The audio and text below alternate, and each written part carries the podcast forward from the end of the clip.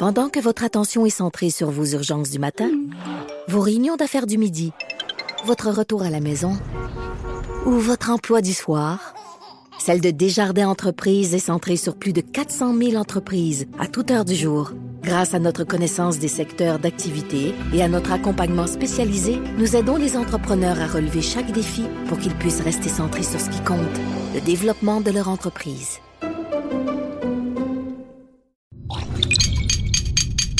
Cube Radio. faut continuer à, à essayer de trouver la solution. C'est aussi simple que ça. Puis, euh, c'est, euh, on est à bout de, de, de, de- de réponses. Jonathan Trudeau. Joe, Joe Trudeau et Maude Boutet. Franchement dit. Cube, Cube Radio. Oh, wow! Bon vendredi! La radio communautaire, ça va? Ben oui, il faut bien que j'ai fait des jokes avec ça hier pour que là, je pique en ouvrant, en ouvrant le show. Wow! Wow! C'est bon, ça. C'est que Claude Julien me, me fait vivre de grandes émotions. Ouais, moi aussi. On aurait, juste, de grandes émotions. on aurait juste pu couper à On est à bout. Point. Oh On est non, juste à c'est bout. Juste ça, mais. Hey, hey, bon vendredi, on est 10 janvier euh, 2020. Bienvenue à Cube Radio, bienvenue dans Franchement dit. Mon nom, c'est Jonathan Trudeau. Celle que vous venez d'entendre, c'est Maud Boutet. Comment vas-tu? Ça va bien. Et toi? Oui, quand même mieux qu'un joueur des Canadiens. C'est vraiment Ouais, pitoyable. ça, ça va pas pantoute. C'est pitoyable. Moi, hier soir, je regarde ça, à un moment donné, entre la 2 et la 3, c'était 2 à 1. Je fais comment? c'est bon, tu sais, mais j'écoutais une petite émission avec ma blonde. Je n'étais pas pour faire subir le Canadien. là. Il y a comme pas grand valeur ajoutée. Là, je vois, je vois une notification sur mon téléphone. Défaite de 4 à 2. Ouais. Mais non, il a encore réussi. Ils ont encore réussi à perdre, à être en Il a avance, encore réussi. puis à l'échapper.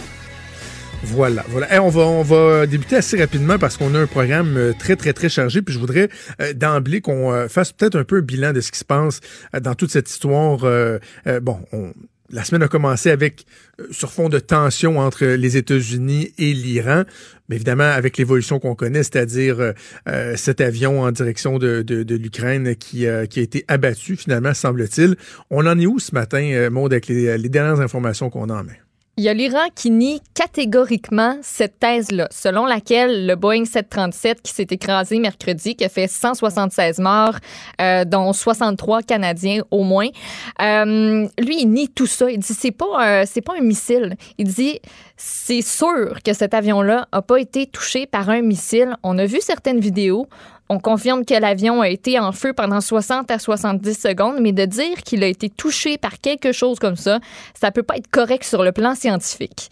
Ce qui est pas pire spécial parce que hier, ben écoute, je pense que tu as dû l'écouter. On a tous entendu des extraits de Justin Trudeau qui a fait un point de presse en après-midi pour dire qu'il y a des informations de sources multiples qui leur indiquaient que l'avion avait été abattu par un missile sol-air iranien, que c'était peut-être pas intentionnel, euh, que c'était probablement une erreur. Il y a Boris Johnson qui a abondé dans le même sens. Le président ukrainien qui lui aussi est quand même, tu sais, tout le monde est prudent là-dedans, euh, qui dit que la d'un missile qui frappe l'avion est pas exclue. C'est pas confirmé non plus, mais que, toutes les informations euh, qui sortent tendent à dire que c'est ça qui s'est passé. Euh, L'enquête. Il y a une cinquantaine d'experts ukrainiens qui sont arrivés jeudi à Téhéran pour participer à l'enquête, puis au décryptage aussi des boîtes noires de l'appareil. Le, le BST, euh, le Bureau canadien de la sécurité des transports, qui a finalement accepté une, une invitation qui a été faite par l'autorité de l'aviation civile iranienne à se joindre à l'enquête, ce qui est une très bonne chose. L'agence américaine en charge de la sécurité des transports, le NTSB, a annoncé que les États-Unis aussi allaient y participer. Euh, je ne sais pas si tu savais, mais c'est la catastrophe aérienne la plus meurtrière impliquant des Canadiens depuis l'attentat contre un Boeing 747 d'Air India en 1985, qui avait fait 268 euh, Canadiens, euh, 268 Canadiens en fait qui étaient à bord et qui sont finalement décédés. Euh, donc c'est vraiment pas rien ce qui se passe présentement. Puis ce qui aide pas, c'est qu'on n'a pas de relation diplomatique avec l'Iran depuis le 7 septembre 2012. François-Philippe Champagne, qui est tout de même en contact avec son homologue iranien, là, qui l'a répété à quelques reprises déjà euh, qu'il y a des discussions qui, euh, qui sont ouvertes. Puis, euh, je vais reprendre mon souffle deux secondes. Oui, ben, deux, deux, trois trucs là-dedans. Premièrement, l'Iran semble se gouverner comme la personne qui euh, embarque sur le pont Samuel de Champlain en sens inverse et dit voyons donc son don bien fou il roule, tout, il roule tout dans la mauvaise direction parce que tout le monde ce, dit la ce même bon affaire veut, là. là. C'est parce que tout le monde pointe dans la même direction. Il il faut pas être un grand scientifique non plus pour regarder les explications qu'on nous fournit avec euh, la vidéo notamment là où on voit bon juste les lumières, la façon tu vois qu'il y a quelque chose qui atteint quelque chose puis que ça s'écrase après là. C'est c'est pas un c'est pas un oiseau, là. Tu sais- qu'un des plus grands dangers euh, dans l'aviation, c'est- on appelle ça le, le péril aviaire. C'est vraiment là une des hantises des pilotes, c'est le péril aviaire, c'est de frapper des avions. Euh, des, des, des, oui, des avions, des, des oiseaux. Entre autres, mais des oiseaux, hein. C'est vraiment de frapper des. Tu sais, souviens-toi de Hudson Bay, là, l'avion à New York, Oui. là, c'était ça qui est arrivé. C'est vraiment quelque chose qui fait peur parce que tu pognes une, une, une, une- envolée de doutarde ou de je sais pas quoi que ça rentre dans le moteur, là, ça te scrape des moteurs. C'est pas ça, là. Non. Tu sais, les- il y a- c'est pas, c'est pas des moineaux qui ont pogné, là. Tu vois qu'il y a quelque chose qui arrive, qui frappe. Et je regardais aussi des photos qui ont été diffusées dans les dernières heures, euh, des, euh, des morceaux de carlingue au sol où tu vois plein de petits trous un peu partout. Ouais. Puis ça, c'est le genre de missile euh, de- dans, euh, dans euh, les mécanismes de défense aérienne où le missile va pas exploser en touchant la cible. Il va exploser en arrivant à un point de contact imminent. Parce que comme des fois, évidemment, tu as, deux, deux trucs en mouvement, c'est pas garanti que tu vas toucher. Donc, le but, c'est que ça explose à proximité, puis que les débris vont atteindre l'appareil, vont le Exact. faire chuter. Puis là, sur les morceaux de carling, tu vois plein de petits trous partout. Là. Comme ça, des affaires qui avaient explosé. Puis tu particulier. Là. Tu mentionnais aussi euh, la vidéo qu'on a euh, qu'on a eue hier en fait du, euh, du New York Times. Moi hier j'étais chez nous, alerte sur mon téléphone du New York Times, une vidéo qui montre le missile qui se dirige vers l'avion puis on entend l'explosion après. Moi je l'ai écouté une couple de fois avant de vraiment tout comprendre, tout assimiler. Euh, puis on dit que le New York Times a authentifié ça. Il y a des internautes aussi qui ont authentifié ça. Puis moi je me demandais vraiment comment tout ça on a pu savoir que concrètement là c'était sûr et certain que c'était les bonnes images parce que de la désinformation dans ce genre d'événement-là, euh, ça peut arriver plus souvent qu'autrement. Euh, J'ai lu un, un super bon article qui a été fait par Jeff Yates du côté de Radio-Canada qui a tout décortiqué ça. Puis c'est vraiment hot de la manière que ça s'est passé. Il y a des éléments visuels qui donnaient des indices. On voit entre autres des bâtiments. Il y a quelque chose comme un chantier de construction. On remarque aussi le délai d'à peu près 10 secondes entre l'éclair puis le son de l'explosion. Fait qu'eux, ils ont calculé à l'aide de la vitesse du son euh, comment tout ça, ça se pouvait. Puis on a pu déterminer que la vidéo a été tournée à environ 3 km de l'explosion, que dans ce rayon-là, il y Wow. avait juste une ville. Les chercheurs ont parcouru Google Maps, puis ils cherchaient dans la ville un endroit qui correspondait à la vidéo, ce qui est tout un exercice parce que cette ville-là, Wow. Parande, je sais pas si je le prononce correctement, euh, c'est c'est quasiment tous des bâtiments qui sont identiques, qui se ressemblent. Euh, donc, quelques heures plus tard, il y a un gars du site Bellingcat qui a trouvé un endroit qui semblait concorder. Tout ressemblait euh, au bâtiment. Il y avait aussi la présence du fameux chantier de construction. Puis après ça, ben, le New York Times a aussi euh, confirmé là, que c'est, ils ont parlé à l'auteur de la vidéo qui, lui, confirme que ben cette séquence-là, il a commencé à filmer après avoir entendu quelque chose qui ressemblait à des coups de feu, puis c'était vraiment cette soirée-là, ce moment-là précisément. Euh, donc, c'est ça, c'est pas, juste quelqu'un qui s'amuse derrière son ordinateur Non, non. euh, à faire des vérifications et dire Ouais, moi je pense que, c'est, que ça vrai. Là. Non, non, Il y a le gars de- vraiment des vérifications approfondies qui, qui ont été faites. Hey, on n'a Mm. pas beaucoup de temps, Maude, parce qu'on on a commencé en retard le show. Oui, Euh, on, a, grosse on a- émission. on a des invités qui sont bookés, mais juste un mot sur euh, Justin Trudeau, parce que j'entends toutes sortes de, de commentaires qui, qui, sont, qui sont adressés à l'endroit de Justin Trudeau.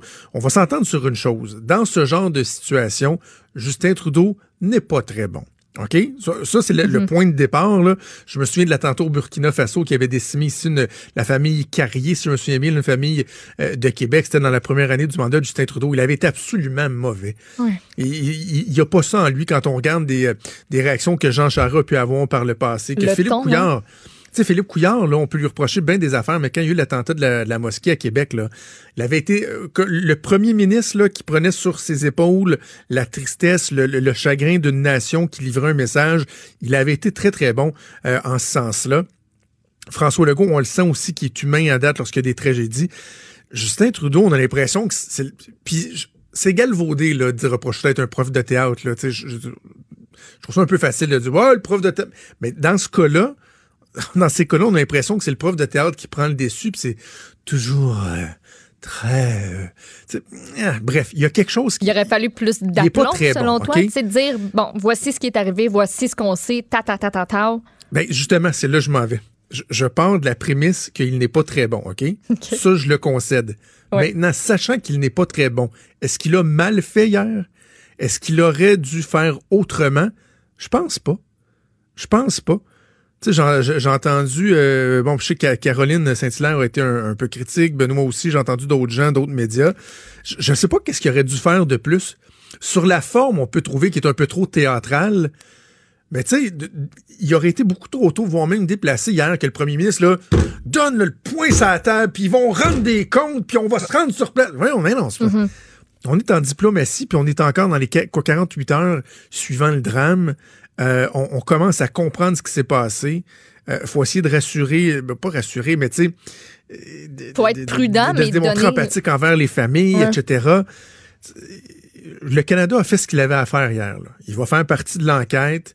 Euh, c'est pas lui qui va bomber le torse là puis dire euh, on va vous tirer.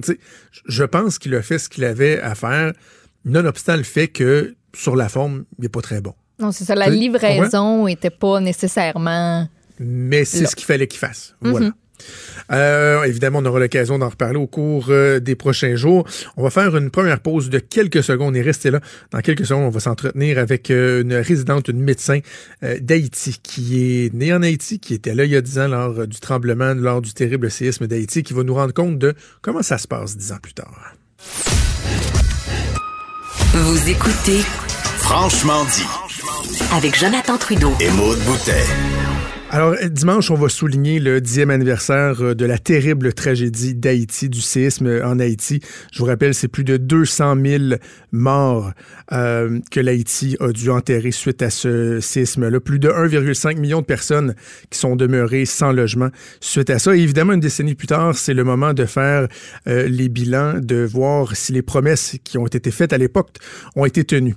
On a l'occasion de s'entretenir avec une, personne qui est native d'Haïti, qui a passé sa vie en Haïti, qui est médecin là-bas. Là-bas, c'est Claire Tida Lamotte Cassamajor, que tous appellent Claire. Alors, nous allons euh, l'appeler ici. Bonjour, Claire.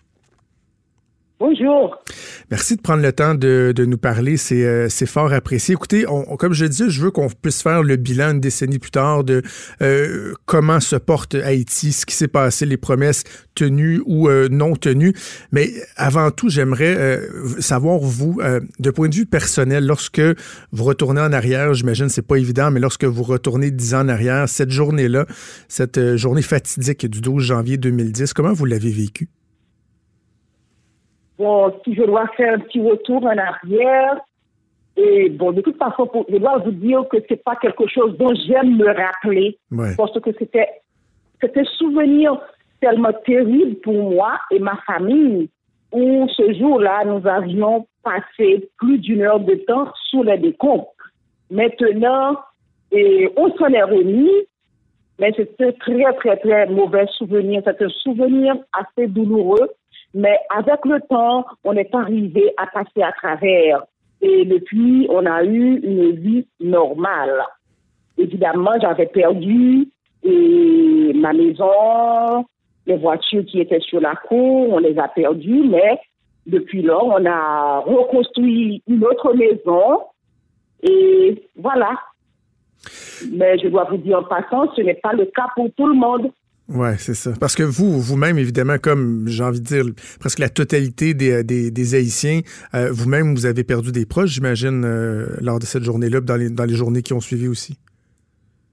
Il y a beaucoup de familles qui avaient perdu les gens. Il y a des familles entières qui, est- qui étaient portées disparues ce jour-là, qui sont décédées, des gens qu'on n'avait pas retrouvés.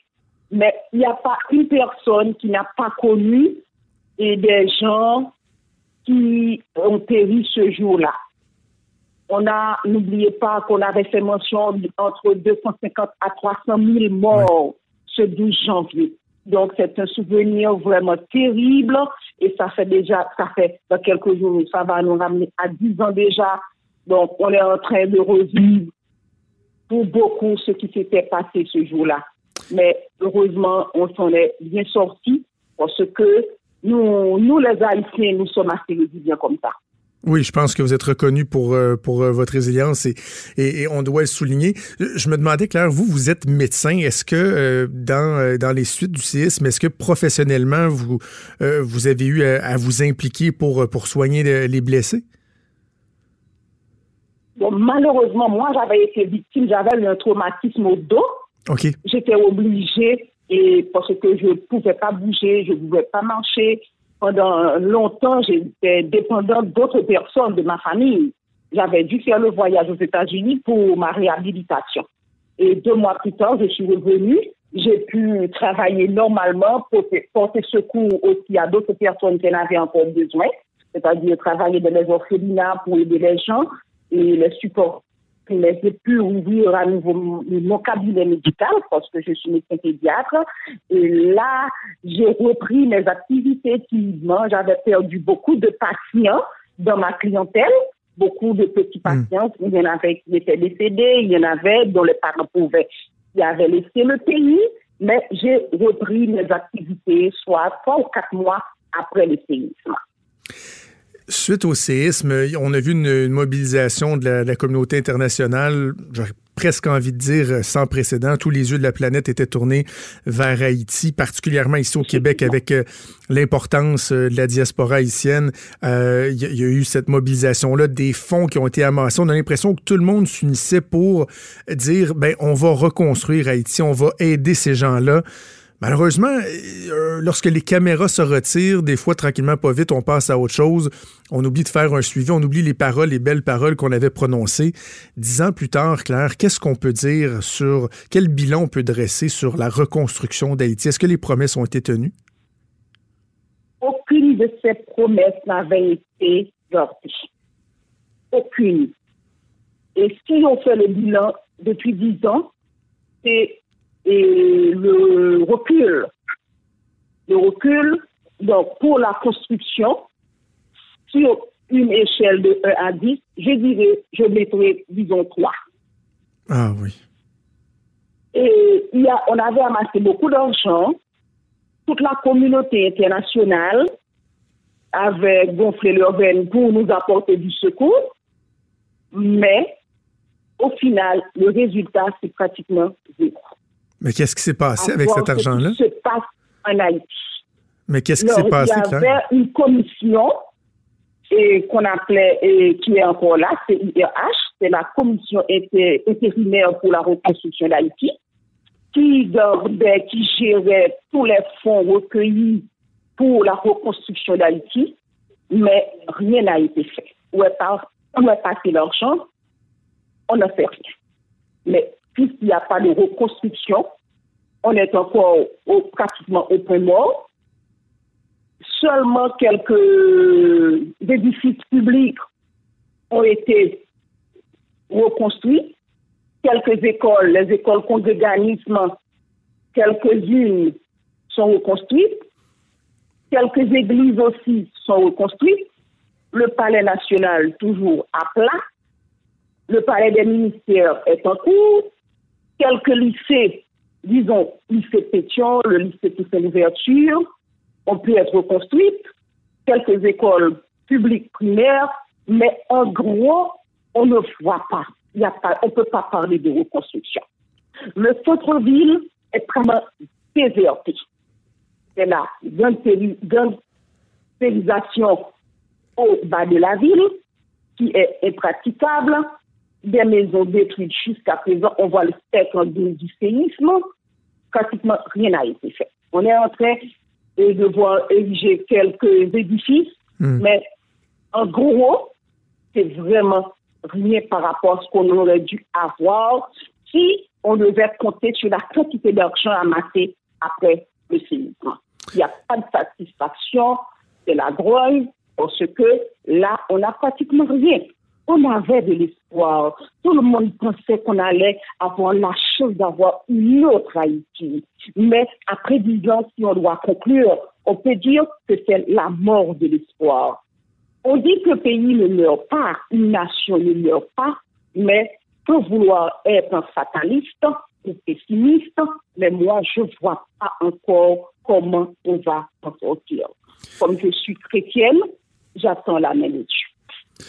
Mais Claire, ça, ça, il doit y avoir quelque chose d'extrêmement frustrant à voir que justement ça avance pas, que les promesses n'ont pas euh, n'ont pas été tenues et que bon, on dirait que la communauté internationale soudainement c'est c'est dés, désengagé par rapport à Haïti parce que il y a des pays, il y a des organisations, des œuvres de charité qui ont ramassé des millions et des millions de dollars. Et, et, et comment se fait-il que personne demande une certaine reddition de compte, qu'on demande pas à des gens de faire, euh, de faire le point. Ça doit être frustrant pour vous. Vous devez vous sentir jusqu'à un certain point abandonné par le reste de la communauté internationale, non? Vous n'êtes pas sans savoir que Haïti est l'un des pays où sévit la corruption. Oui. L'international était aussi impliqué dans la gestion de ces fonds. Donc, moi, je dirais que c'est tout le monde s'était organisé pour qu'Haïti reste dans cet état-là. Parce que il y avait dans la commission des étrangers, des Haïtiens, des étrangers venant de peu partout, des États-Unis, de la France, du Canada, qui faisaient partie de cette commission qui devait gérer les millions et les millions de sous amassés pour la reconstruction d'Haïti. Rien n'a été. Et personne ne pose de questions. On attend on espère qu'on ait des comptes. Personne n'a donné de compte. Où est passé l'argent? On, ne sait pas. On ne sait pas. Et là, bon, on, parle de reconstruction, on parle de, mortier, on parle de béton, de bâtisse, mais il y a aussi un peuple qui devait se reconstruire. Puis on comprend que de reconstruire des infrastructures, ça contribue aussi euh, à aider les gens à se reconstruire eux-mêmes, mais il y a aussi tout l'accompagnement psychologique. Il y a des gens qui ont été euh, marqués à vie. On pense au, au, choc post-traumatique, à la, difficulté d'avoir perdu euh, des proches. Ça, à ce niveau-là, est-ce qu'il y a un certain, soutien qui est apporté à la population? Où, les gens sont, laissés à eux-mêmes là aussi? Il y avait, après le tremblement de terre, plusieurs organismes qui ont assisté les gens psychologiquement. Moi, j'ai dû, peu de temps après, prendre un cours de prise en charge et, prise en charge post-traumatique par le CMBM, qui est le Center My Body Medicine, qui prenait les gens en charge psychologiquement après le tremblement de terre. Mais ce n'est pas tout le monde qui avait eu accès à ce genre de prise en charge. Là, mais il faut dire que nous, les Haïtiens, nous avons le courage de résister et de passer à travers les épreuves. Et ceci depuis toujours.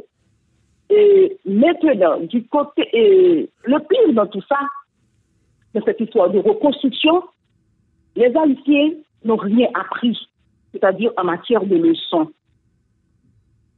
Parce qu'on a vu des reconstructions aussi anarchiques qu'avant, sinon pire. Il y a une bidonvillisation effrayante du côté d'une zone qu'on appelle Canaan. Tous les gens qui avaient perdu leur maison dans le tremblement de terre, dans le centre-ville, dans d'autres endroits, se sont regroupés dans la partie nord de Port-au-Prince, dans une zone qu'on appelle Canaan, non loin des côtes des Alcadins, là, pour construire d'autres bidonvilles.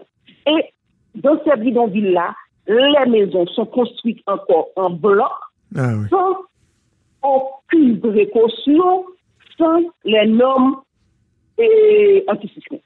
Donc là, c'est vraiment, vraiment, c'est encore la désolation. Et si on doit avoir un autre tremblement de terre du même genre, on aurait plus que 300 000. Parce que ces gens-là qui ont construit dans de mauvaises positions n'ont aucune assistance de l'État et ils ont reconstruit dans n'importe quelle condition et ce sont pour la plupart des maisons de fortune. Voilà la situation.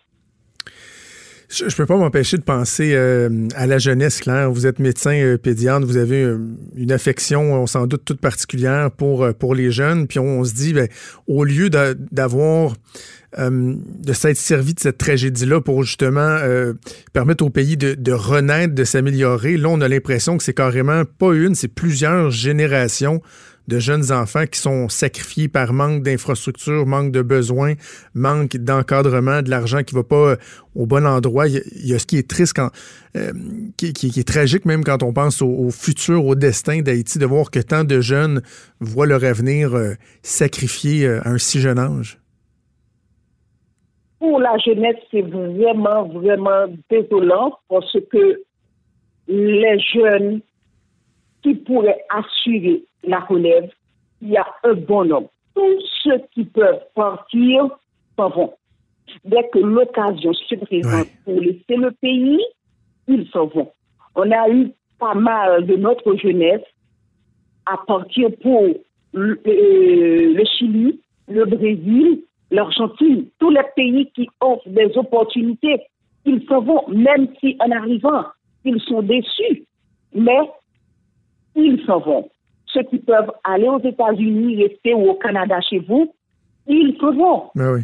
Et parce qu'ils ne voient pas d'avenir dans le pays.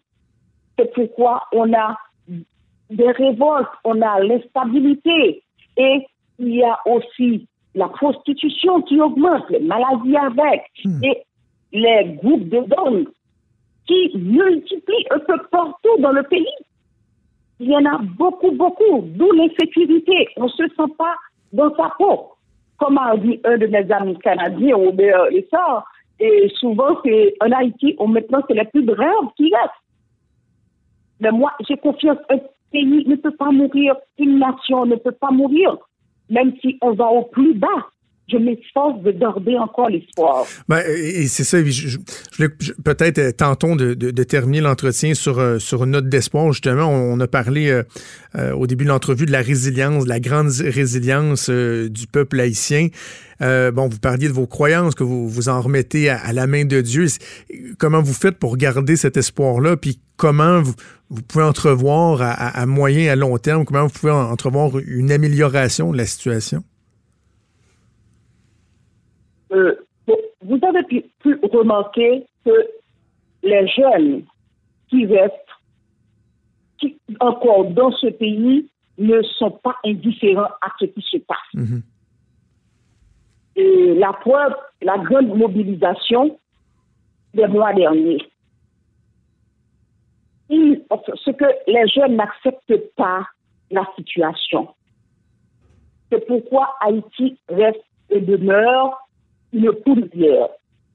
À n'importe quel moment, on peut recommencer avec le mouvement parce que la jeunesse ne va pas accepter cette situation. Ceux qui restent vont se battre. Et à force de se battre, un de ces quatre matins, on va finir par trouver une solution. Parce qu'on ne peut pas rester dans cette situation. Ce n'est pas vivable. Non, on ne peut pas. J'ai confiance dans cette jeunesse montante. Il faut que Haïti soit sauvé. Il faut qu'il y ait de ces enfants à dire non.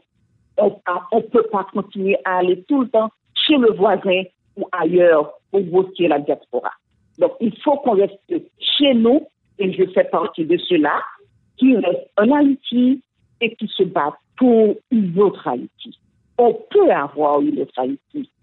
Je sais que la lutte n'est pas facile, mais un de ces quatre matins, à force de lutter, on va finir par y arriver. Moi, je donne espoir.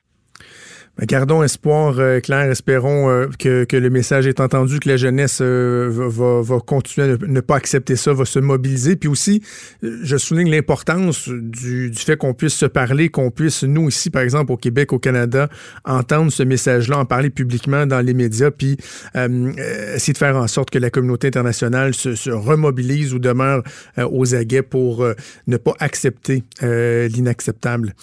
Claire, je vous, euh, je vous félicite pour euh, votre courage. Merci beaucoup d'avoir euh, témoigné. Puis surtout, surtout, je vous souhaite la meilleure des chances pour la suite. Pendant que votre attention est centrée sur vos urgences du matin, vos réunions d'affaires du midi, votre retour à la maison ou votre emploi du soir, celle de Desjardins Entreprises est centrée sur plus de 400 000 entreprises à toute heure du jour. Grâce à notre connaissance des secteurs d'activité et à notre accompagnement spécialisé, nous aidons les entrepreneurs à relever chaque défi pour qu'ils puissent rester centrés sur ce qui compte, le développement de leur entreprise.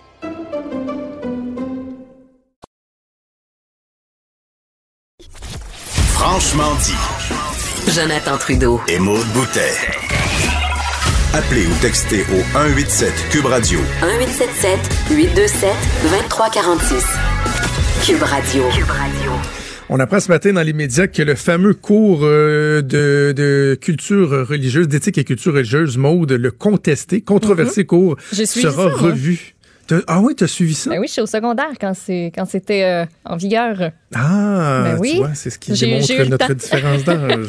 j'ai eu le temps de notre différence d'âge. Alors, donc, on apprend que le cours euh, va être modifié en profondeur, mais ne sera pas, le volet euh, de, de, de religion ne sera pas totalement aboli. On va en discuter tout de suite avec Jean-François Roberge, qui est ministre de l'Éducation et de l'Enseignement supérieur du Québec également. Je dirais même, y avant tout député de Chambly. Bonjour, Monsieur Roberge.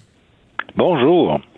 Alors, vous lancez une, consultation en vue de, revoir euh, de fond en comble ce cours-là. Évidemment, certains vont se poser la question, ben, pourquoi conserver un certain volet euh, d'éducation religieuse?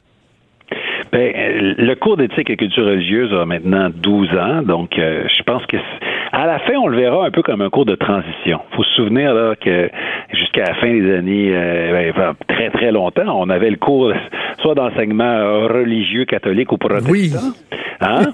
Donc, on l'école transmettait à la fois rien de moins. Là. ça, moi, j'ai suivi ça, moi. Oui, ben, moi aussi.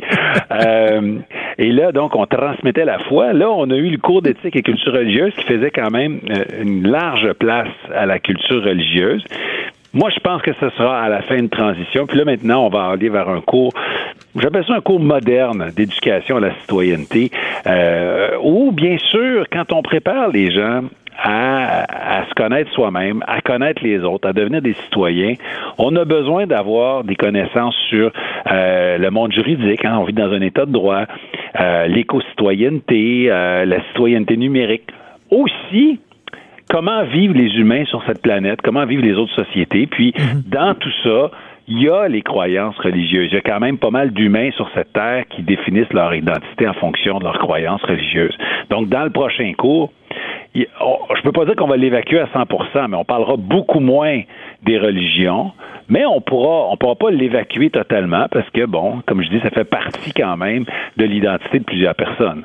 On a l'impression, Monsieur le ministre, que ça tombe un peu, un peu sous le sens, parce que c'est normal aussi de donner certains outils à nos jeunes euh, qui, qui, vivent dans une société où plusieurs cultures se côtoient, d'être capable de, de, de, reconnaître, de comprendre les préceptes de certaines religions sans euh, nécessairement en faire une, une, éducation euh, approfondie. Puis, écoutez, je, je, vous le donne, je vous le donne en mille. Là, ce matin, je discutais dans l'émission mon collègue Richard Martineau, qui vous n'êtes pas sans le savoir, et, et pas le plus grand fan du cours d'éthique et culture religieuse, et même lui Richard, reconnaissait qu'il y avait un équilibre qui était acceptable là-dedans. C'est peu dire quand même. Oui, mais il doit être euh, quand même assez content. Je me souviens que j'ai fait un passage au franc-tireur où il s'était mis à genoux devant moi disant S'il vous plaît, abolissez, abolissez SCR. Là, euh, écoutez, soit qu'on dit qu'on le transforme en profondeur de fond en comble, soit qu'on dit qu'on l'abolit, qu'on le, qu'on, le remplace par un nouveau cours beaucoup plus moderne. Mais euh, on est dû pour parler aussi d'autres choses. Là. Notamment, une des choses que je souhaite faire, c'est d'intégrer dans un cours à proprement dit tous les contenus d'éducation de la sexualité. Euh, c'est le précédent gouvernement, c'est les libéraux là, qui ont ramené le cours euh, d'éducation sexualité. Puis c'est un bon coup. faut être capable de le dire quand un autre parti a fait des bonnes choses. C'était bon. Par contre, euh, de l'avoir ramené en disant ben, ce sont des contenus, euh, tout le monde l'enseigne, personne l'enseigne, c'est, c'est ni le prof de français ni le prof d'histoire, mais c'est un peu tout le monde à la fois. Ça, c'était peut-être l'erreur.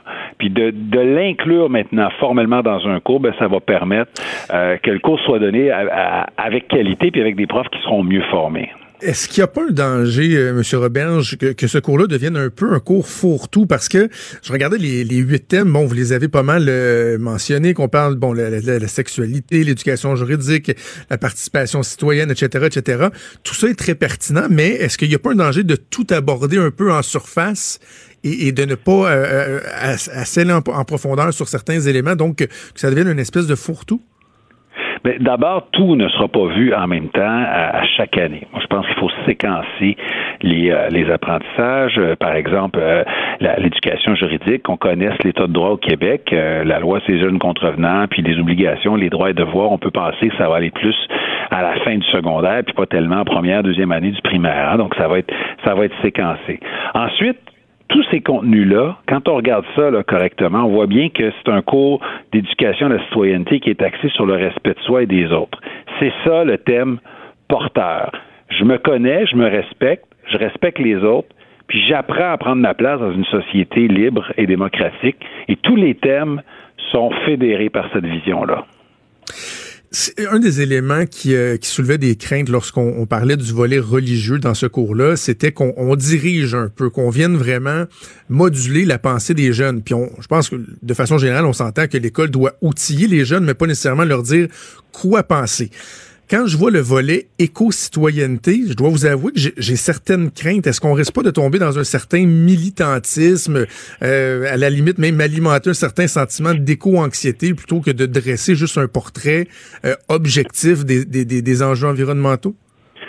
Euh, très bonne question, puis je vais vous dire, euh, j'ai pris garde à ça, puis on lance une consultation en ligne et avec des experts, puis sans doute les gens vont, vont l'exprimer, puis je me souviens d'avoir revu le document de consultation, puis les documents d'orientation en ayant cette même préoccupation que vous. Au départ, là, ça disait qu'il fallait sensibiliser les élèves. Là, je me suis dit non, c'est pas le travail de l'école de sensibiliser les élèves puis de les rendre militants d'un côté, militants de l'autre. Là, c'est c'est pas de les envoyer vers un parti politique ou un groupe de pression. Moi, je veux que les gens soient informés. Donc, quand on va aller, là, j'invite les gens vraiment à participer à la consultation en ligne. Ça je l'ai fait. Juste aux je l'ai fait, Monsieur le ministre. Bon, mais ben voilà. J'ai fait mon devoir de citoyen, je l'ai fait ce matin. Ben, vous permettez que je prenne juste peut-être 15 secondes pour expliquer. Ici, on dit par ce thème. L'élève peut être informé, puis c'est important, c'est pas sensibilisé, informé, par exemple, des enjeux internationaux et planétaires en matière de changement climatique. Donc ici, il ne s'agit pas d'être alarmiste, il s'agit de voir les informations telles qu'elles sont. Et être informé des impacts de son comportement sur l'environnement. Je pense que c'est un fait. Quand on jette quelque chose, ben, il se passe quelque chose. Qu'est-ce qui arrive avec cet objet-là qu'on a utilisé? Est-ce qu'on peut le transformer ou si on doit simplement l'enfouir? Pour moi, il y a une part d'information. Après ça, les gens sont libres et éclairés de poser les gestes qu'ils poseront. Parlons des délais maintenant, parce que là, il y a une consultation, la consultation en ligne. Bon, je viens de le mentionner. Moi, je l'ai fait. J'invite les gens à le faire. Ça prend une dizaine de minutes. C'est des cases, euh, des cases à cocher. Puis à certains endroits, les, gens peuvent euh, s'exprimer davantage s'ils le souhaitent, mais ça se fait bien. On consulte les, les gens, c'est bon. Également des experts qui vont être consultés via certains forums qui vont avoir lieu au mois de février. Mais là, après ça, on parle d'une entrée en vigueur d'un nouveau cours pour la rentrée scolaire 2022-2023. Je sais que souvent les syndicats mettent en garde le gouvernement de ne pas bousculer les choses. Ça a été le cas avec bon le cours d'économie, le cours d'éducation sexuelle, mais là je, trouve que c'est très très long comme comme démarche. Euh, j'ai l'habitude d'aller un peu plus rapidement que ça, vous me connaissez, mais faut faut dire que euh, il y a des débats, des fois, qui ont été faits précédemment au fil des années. Il y a des débats qui se sont faits en campagne électorale. Je vais vous dire, l'abolition des élections scolaires, là, les Québécois ont tranché, et à plus d'une reprise. Ça, c'est fait. Pour le cours éthique et culture religieuse, moi, je pense que c'est important de prendre un petit peu plus de temps, de lancer une consultation en ligne, euh, puis de faire des forums d'experts. Euh, après ça, ben écoutez, il va falloir colliger tout ça. On fait une consultation, c'est pour tenir compte de ce que les gens vont dire. Et on, on, va refaire un programme. C'est pas juste faire le programme de cinquième année ou de secondaire 3, là. Il faut refaire un programme cohérent avec toutes ces notions-là de la première année du primaire à la cinquième année du secondaire. Puis après ça, il faut former les enseignants. Là. Il ne s'agit pas de faire un programme euh, puis de balancer ça dans les écoles à la dernière minute. Il faut prendre le temps de former les profs avant qu'eux-mêmes ne forment les élèves. Donc, euh, c'est sûr que je pourrais dire, ben là, euh, c'est septembre prochain, mais sincèrement, euh, je veux pas bousculer euh, le monde dans, dans ce dans ce dossier-là. Je pense on va prendre un petit peu plus de temps, puis après, ben peut-être que le cours vivra plus longtemps que le cours de CA parce qu'on l'aura mieux fait. Mais vous savez, ce qui est, ce est fatigant, puis là, c'est le, parent en moi qui parle, qui a deux enfants primaires, c'est de se dire que là, pendant quelques années, on a des enfants qui vont évoluer avec un cours qui, tous en conviennent, n'est plus très adapté, n'est plus vraiment adéquat, mais qui sont quand même pognés à suivre ce cours-là pendant deux, trois ans encore. Oui, c'est un cours qui est imparfait. Je l'ai moi-même enseigné hein, pendant quelques années, le cours de CR. Mais il faut faire attention non plus. C'est, c'est pas euh, le cours euh, que certains dépeignent là, comme étant là, abominable et un cours d'endoctrinement. Là. Faut, faut faire la part des choses. Moi, je pense que c'est un cours qui doit être modernisé. Mais euh, bon, moi, mes, mes, j'ai une fille en secondaire 5, puis j'ai une fille en secondaire 2 en ce moment. Puis, euh, ce ne deviendront pas des mauvaises citoyennes parce qu'ils auront eu le cours océan pendant leur parcours. Non, non. Faisons mieux pour la suite, tout simplement. OK, ouais, c'est ça. Puis ma co-animatrice Maude euh, l'a suivi, le cours, puis elle, elle, elle, me semble très équilibrée. Juste avant de vous laisser, juste avant de vous laisser, monsieur. Elle est résiliente. juste avant de vous laisser, monsieur le ministre, en, en une minute, hier, il y a votre collègue euh, ministre des Finances, Éric Girard, qui a milité pour l'ajout d'une deuxième heure d'activité parascolaire par jour dans les écoles secondaires. On sait que votre gouvernement a annoncé l'ajout d'une heure d'activité parascolaire. Êtes-vous ouvert à ça? Est-ce que c'est réaliste? Ben, moi, j'adore l'enthousiasme de, de, notre ministre des Finances pour l'éducation le parascolaire, donc les activités culturelles, sportives, scientifiques. Euh, je vais vous dire, on va réussir l'implantation de, de, cette première heure là d'abord avant de penser d'en acheter une deuxième, mais Qu'est-ce que nous sommes chanceux? nous sommes donc chanceux d'avoir un ministre des Finances qui voit l'éducation comme un investissement plutôt que comme une dépense, parce que pendant de nombreuses années, il faut se souvenir qu'avec les libéraux, euh, l'éducation, ça coûtait trop cher. Euh, donc, d'avoir un ministre qui est enthousiaste comme ça, c'est une bonne chose, mais on va y aller une étape à la fois. C'est bon. Vos bons mots lui seront transmis. Là. Vous lui enverrez le monitoring. On est en préparation budgétaire. C'est toujours bon d'avoir des bons mots pour le ministre des Finances. Jean-François Robert, ministre de l'Éducation et de l'Enseignement supérieur, député de Chambly. Merci de nous avoir parlé aujourd'hui. Pendant que votre attention est centrée sur vos urgences du matin, vos réunions d'affaires du midi, votre retour à la maison ou votre emploi du soir, celle de Desjardins Entreprises est centrée sur plus de 400 000 entreprises à toute heure du jour.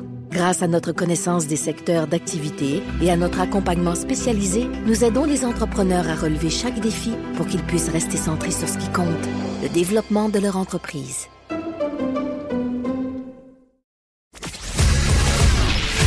Il est franc et nuancé. Jonathan Trudeau. La politique lui coule dans les veines. Vous écoutez Franchement dit. Oh, c'est tout un cocktail la météo qui va s'abattre sur euh, le Québec au cours euh, des prochaines heures. Ça va durer pas mal toute la fin de semaine. En clair, Maude, on a l'impression qu'on va y goûter qu'on Oui. va y goûter. Moi, j'ai déjà On va- mon programme de la fin de semaine en fonction de la météo qui est Ah oui? faire l'épicerie cet après-midi et ne plus ressortir. Ah, toi, Pas mal le programme.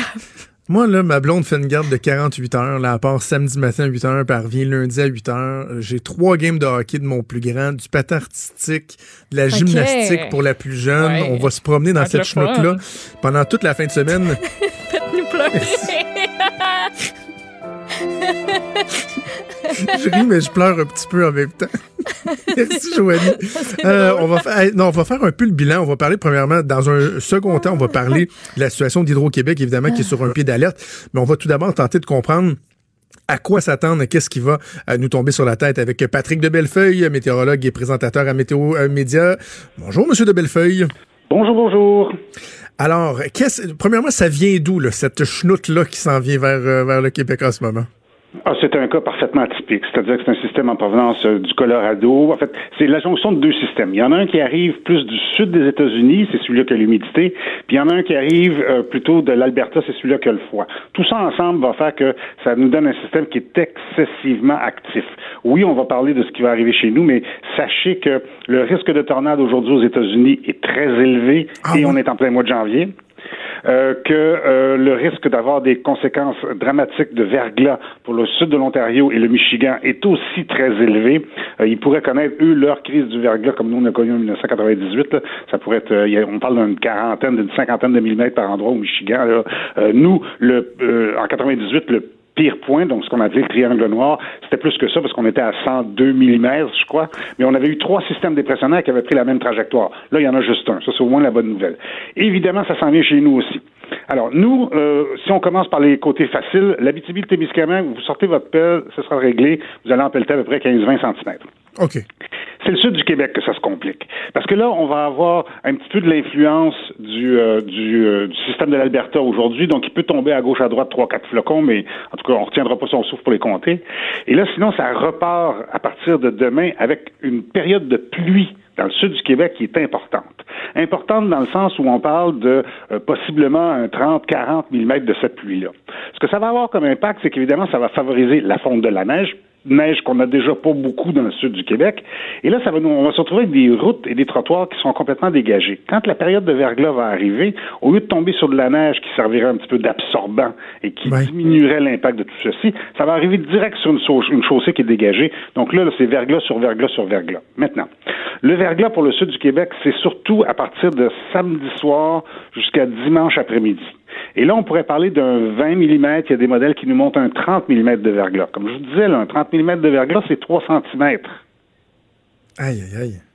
Fait que tu mets ça sur le trottoir, tu mets ça dans la rue, ça peut poser tout un problème. Je suis certain que les autorités, de toute façon, vous avez parlé d'Hydro-Québec qui sont sur un, un, pied de un branle-bas de combat. Je suis certain que les autorités qui s'occupent également du déglacement des rues, euh, c'est la même même chose. C'est sûr que si en plus de rajouter un 20-30 mm de verglas sur euh, les fils électriques, on rajoute à ça un petit peu de vent, parce qu'il va y avoir quand même des rafales à 40-50 km à l'heure, mais là, on s'enligne pour avoir certainement des bris d'équipement. Ça, il y a de fortes chances. Moi, si j'avais à gager, je gagerais qu'il y en aura des pannes d'électricité, c'est sûr. Et donc, c'est quand on va se lever dimanche matin que là, pour le sud du Québec, on va être dedans. Tandis qu'on sera en train de s'installer dedans sur les secteurs plus à l'est. Par exemple, si je parle de, euh, de Québec, euh, ils vont connaître de la pluie samedi, oui, eux aussi, une bonne partie de la journée, mais la température va baisser de 15 degrés dans la nuit de samedi à dimanche, et là, ils vont repasser en neige. Ça se peut cependant à ce moment-là qu'il y a dimanche matin un petit risque de verglas ou de grésil. Il faut comprendre que le grésil, pour fabriquer du grésil, ça prend beaucoup plus d'humidité que de la neige. Je m'explique. Supposons que tu as un système dépressionnaire qui a assez d'humidité pour donner 15 cm de neige. Mais si ça tombait juste en verglas, ce serait juste 4 ou 5 avec la même quantité d'humidité. Donc, dans la mesure où, euh, par exemple, en prenant l'exemple de la ville de Québec, dans la mesure où l'épisode de grésil est plus important, la quantité de neige va être beaucoup diminuée. Dans la mesure où il y a très peu de grésil, la quantité de neige va être plus importante. Donc, on va quand même tirer autour euh, d'une 15 à 20 cm pour ce qui est de Québec. Après ça, le système va se ramasser un petit peu plus à l'est, là, vers le Bas-Saint-Laurent, la Gaspésie, la Côte-Nord. Et là, on sera aussi dans du 10 euh, à 15 cm, mais également avec des rafales qui sont importantes. Puis les rafales euh, pour l'est du Québec, c'est du 60 à 70 km à l'heure. Euh, quand les gens qui connaissent bien la région de Montmagny savent qu'un vent comme ça, là, à Montmagny, ça rentre direct au poste. Donc ça, ça change quelque chose dans la mesure où c'est de la neige. Si ça tombe en grésil, c'est plus lourd, la ville de grésil. Donc le vent a moins d'emprise là-dessus. C'est une situation qui est assez particulière parce qu'il y a de tout. Il y a de la neige, il y a de la pluie, il y a du ah grésil, il y a du verglas. Puis là, qui, comment et à quelle heure, c'est le défi qu'on a, nous, aujourd'hui, à Météo Médiane. OK. Euh, euh, par curiosité, lorsqu'on parle d'importante accumulation de pluie, bon, vous disiez, il n'y a pas beaucoup, il y a pas beaucoup de neige euh, à, bien des endroits. Bon, quand on parle de sol qui est gelé en dessous de ça, est-ce qu'il y a un, danger que les sols ne soient pas capables d'absorber la quantité de pluie, de pluie? Donc, est-ce qu'on pourrait avoir des refoulements, des inondations en plus de ça? Oui, tout à fait. Ça pourrait tout à fait être ça. Euh, on, conseille d'ailleurs souvent aux gens, si devant chez vous, dans la rue, il y a une bouche d'égout, euh, étendez le bras un peu quand vous déneigez, puis déneigez-la un petit peu pour favoriser justement le ruissellement. Ça, c'est certain que ça va avoir tendance à faire ça. Mais il y a des endroits où on va connaître dans le sud du Québec là, presque 8-9 degrés. Là. Alors, euh, je pense qu'il y a peut-être un petit peu de la couche supérieure, parce qu'il n'y a pas beaucoup de neige. Là. Peut-être la couche supérieure va dégeler un petit peu. On n'a pas non plus connu des fois euh, à pierre fendre sur une longue période de temps, donc le sol ne doit pas être gelé très profondément. Mais euh, on devrait, en tout cas pour le sud du Québec, là, ça va être euh, vraiment, vraiment à surveiller. Puis je comprends euh, ceux qui ont vécu le verglas de 98, qui se souviennent très bien, là, quand on parle de près de 3 millions d'abonnés qui ont plus d'électricité, c'est la moitié de la population du Québec ben à, peu près à ce moment-là, et qu'il y en a qui vont attendre 26, 27 jours avant de revoir l'électricité. Je pense que c'est un souvenir qui est assez marquant dans l'esprit des Québécois, qui fait que tu entends le mot verglas, puis les oreilles te relèvent, là, tout de suite. Ben oui, avant qu'on se quitte, euh, Patrick de Bellefeuille, pour le début de la semaine prochaine, euh, suite à cette, euh, cette tempête-là, ce système-là, est-ce qu'on sait qu'est-ce qui s'en vient un peu? Ben, un petit peu, je vous dirais que derrière ce système-là, à partir de dimanche, ça va se mettre à se refroidir un petit peu, mais ce froid-là sera pas euh, très mordant, ou s'il est un peu mordant, il sera de courte durée. On a une autre petite poussée de douceur. Pour l'instant, à peu près jusque vers la troisième semaine de janvier, on peut encore avoir un petit yo-yo à plus, plus, plus long terme. On voit quand même qu'éventuellement, euh, l'hiver s'installe. Il faut que vous sachiez que entre le 6 janvier Et le 14 février, donc entre les rois et la Saint-Valentin, Mhm. au Québec, c'est ça le cœur de l'hiver. C'est là où c'est le plus froid. Donc, c'est certain que ce qu'on vit, une température à presque 8-10 degrés pour euh, samedi, Ah oui. euh, par endroit, c'est de l'exceptionnel. là. Euh, mais euh, on va tôt ou tard y retourner dans le fret puis y rester. Alors, pour l'instant, on a encore la semaine prochaine un petit peu de yo-yo. Après ça, les modèles semblent montrer que euh, l'hiver reprendrait ses droits un peu plus. Bon, ben, Patrick de Bellefeuille, on invite les gens à suivre ça avec, euh, avec toute la bande de Météo Média au cours euh, des prochains jours. Merci, c'est toujours un plaisir. Merci, bonne journée, au revoir. Merci Maud, on va Ça poursuivre avec hein? euh, oui, ben là c'est ça, c'est que lorsqu'on parle de verglas, on pense évidemment à Hydro-Québec. Patrick de Bellefeuille euh, en a euh, en a fait mention évidemment, on a encore pas très loin en tête la crise du verglas de 1998. On va parler du niveau de préparation d'Hydro-Québec avec euh, le porte-parole Sandrix Bouchard que je rejoins au bout du fil. Monsieur Bouchard, bonjour. Oui, bonjour. Alors vous l'anticipez vous aussi euh, ce système là Oui, absolument. On surveille attentivement d'heure en heure euh, ce que les modèles météorologiques prévoient. On a nos propres services météo, évidemment, et euh, on a des équipes en surplus qui seront prêtes à intervenir dimanche matin. Euh, quelques équipes. faut comprendre que euh, lorsque le verglas va commencer à, à tomber, ce n'est pas là que les pannes risquent de se déclencher. Il faudra qu'il y ait une certaine accumulation. Oui. Et euh, c'est- plus stratégique pour nous d'avoir des équipes qui sont prêtes à intervenir, des employés qui sont frais et lorsque les pannes surviendront. Donc, euh, il n'y a pas nécessairement d'intérêt à mettre des gens en attente, si bien qu'on essaie euh, de se synchroniser le mieux possible pour avoir des gens qui sont frais et dispo et qui pourront réparer les pannes au fur et à mesure qu'elles surviendront. Parce que, mis à part le, fait de mobiliser les troupes, je veux dire, il n'y a pas grand-chose que vous pouvez faire euh, en préparation, là, mis à part attendre que, ça arrive. Non, malheureusement, euh, on aimerait bien qu'il y ait quelque, quelque chose qu'on puisse faire euh, pour s'y préparer, mais ce n'est pas le cas. Effectivement, on est en mode euh, attente et euh, surveillance également, Euh, c'est-à-dire qu'on est tributaire de ce qui va se produire avec euh, la météo. Et euh, vous savez, il y a également des choses à prendre en considération. Quand les gens vont voir s'il y a des pannes qui se déclarent, il faut comprendre que s'il y a encore des forts vents, il peut y avoir certains délais parce que nos employés devront travailler à partir du sol, ne seront pas autorisés à travailler en nacelle quand les vents sont toujours forts. Mais évidemment, on va faire le plus rapidement possible. Quand on pense à la crise du verglas de 1998, bon, je disais, euh, avant de vous parler, je disais, on, s'en souvient, mais c'est plus profond que ça. Il y a encore même un certain traumatisme par rapport à, cet incident-là. Est-ce qu'aujourd'hui, en 2020, un incident comme celui-là pourrait se reproduire? Parce que bon, il y a des avancées technologiques au niveau de, de votre capacité à, ré- à réparer, à agir plus rapidement. Est-ce que ça pourrait se reproduire un événement comme celui-là? Évidemment, on est dans un domaine d'activité où il faut jamais dire jamais, bien entendu. Cependant, ce qu'il faut comprendre, c'est qu'on a appris de ce qui s'est produit en 98. Notre réseau est plus solide. Le même événement météo survenu en 98 n'aurait pas les mêmes effets. Puis il n'y a aucune commune mesure avec ce qu'on attend en fin de semaine. On parle euh, d'une trentaine de millimètres. À ce moment-là, c'était une centaine de millimètres. Et- Mais il faut comprendre que nous, après 1998, on a regardé ce qui s'était produit et on a regardé ce qui allait se produire dans les années futures, sachant bien que euh, au cours des dernières années, évidemment, on a pris en compte euh, les changements météorologiques, euh, les changements climatiques et on s'est adapté. Euh, maintenant, il reste que du verglas, c'est une chose, mais ça n'a pas le même effet selon l'endroit où le verglas va s'abattre. C'est-à-dire que tant de millimètres de verglas, disons, si on prend un exemple de 15 millimètres, dans un secteur où c'est très boisé, ça va avoir des effets en, en termes de panne électrique probablement plus importants qu'un secteur où il y a très peu d'arbres. Est-ce que le verglas va perdurer? C'est-à-dire que est-ce qu'il va faire froid ou est-ce que ça va fondre rapidement? Est-ce que le vent va se mettre de la partie? Au printemps dernier, on a eu une quinzaine de millimètres de verglas dans le secteur euh, de Montréal, des Laurentides, de la Naudière. Ça a causé 315 000 pannes parce qu'il y a eu de la neige tout de suite après.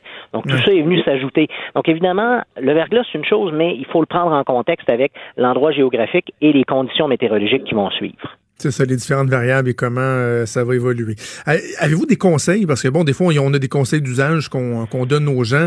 Euh, advenant le, cas où il y aura des pannes au niveau des communications avec Hydro-Québec, dans la façon de se gouverner, quel est le message qu'on envoie aux gens? Bien évidemment, les gens, il y a toujours les fameux conseils de base, c'est-à-dire ayez des couvertures, euh, des radios à piles, des lampes de poche. Si vous prenez des médicaments, assurez-vous de les avoir à portée de la main. Évidemment, on veut toujours euh, rappeler aux gens d'être très prudents avec des systèmes de chauffage euh, d'appoint qui fonctionnent avec du combustible, que ce soit des génératrices. c'est à, à, utiliser à l'extérieur. Malheureusement, il arrive parfois des tragédies, donc c'est important de le rappeler aux gens. Euh, si vous avez des systèmes d'appoint, c'est à l'extérieur de la résidence. Euh, pour ce qui est des communications avec nous, ben, notre service à la clientèle va être ouvert évidemment. C'est toujours InfoPan, euh, l'application mobile, le site web d'Hydro-Québec, mais il faut comprendre que dans des cas comme ceux-là, parfois, on retire ce qu'on appelle les délais moyens de rétablissement, c'est-à-dire que parfois, on n'est simplement pas en mesure de savoir quand on pourra rétablir. Lorsqu'il y a une panne, disons, plus normale dans un secteur et qu'on a identifié la cause, en général, on va mettre un délai de rétablissement estimé le plus rapidement possible pour que les gens puissent savoir à quoi s'en tenir. Or, dans un cas où on l'a vu en novembre dernier, par exemple, il y avait des pannes, énormément de pannes, des milliers de pannes un peu partout au Québec, on ne savait même pas ce à quoi on serait confronté une fois sur place. Donc, dans des cas comme ça, on ne veut pas faire de faux joie aux gens. C'est pourquoi on retire cette donnée-là. Mais aussitôt que c'est disponible, on va le remettre. Donc, les gens peuvent continuer de suivre. Et puis, on sera, euh, d'un point de vue euh, communication, on aura des porte-paroles qui seront disponibles toute la fin de semaine, évidemment, euh, pour tenir les médias et par le fait même les gens, les clients informés. Parfait. Pendant que je vous ai, M. Bouchard, il y a quand même deux autres nouvelles qui retiennent l'attention et qui touchent euh, Hydro-Québec. On apprend ce matin que tout le, processus pour les remboursements, le fameux remboursement des trop perçus, le 500 millions qu'a euh, mis de côté, si on veut, le gouvernement du Québec pour euh, rembourser une, partie des, des trop perçus, ça va se faire prochainement. Il y a une fourchette qui semble être identifiée, là, des gens qui pourraient recevoir entre 1 et 200 dollars.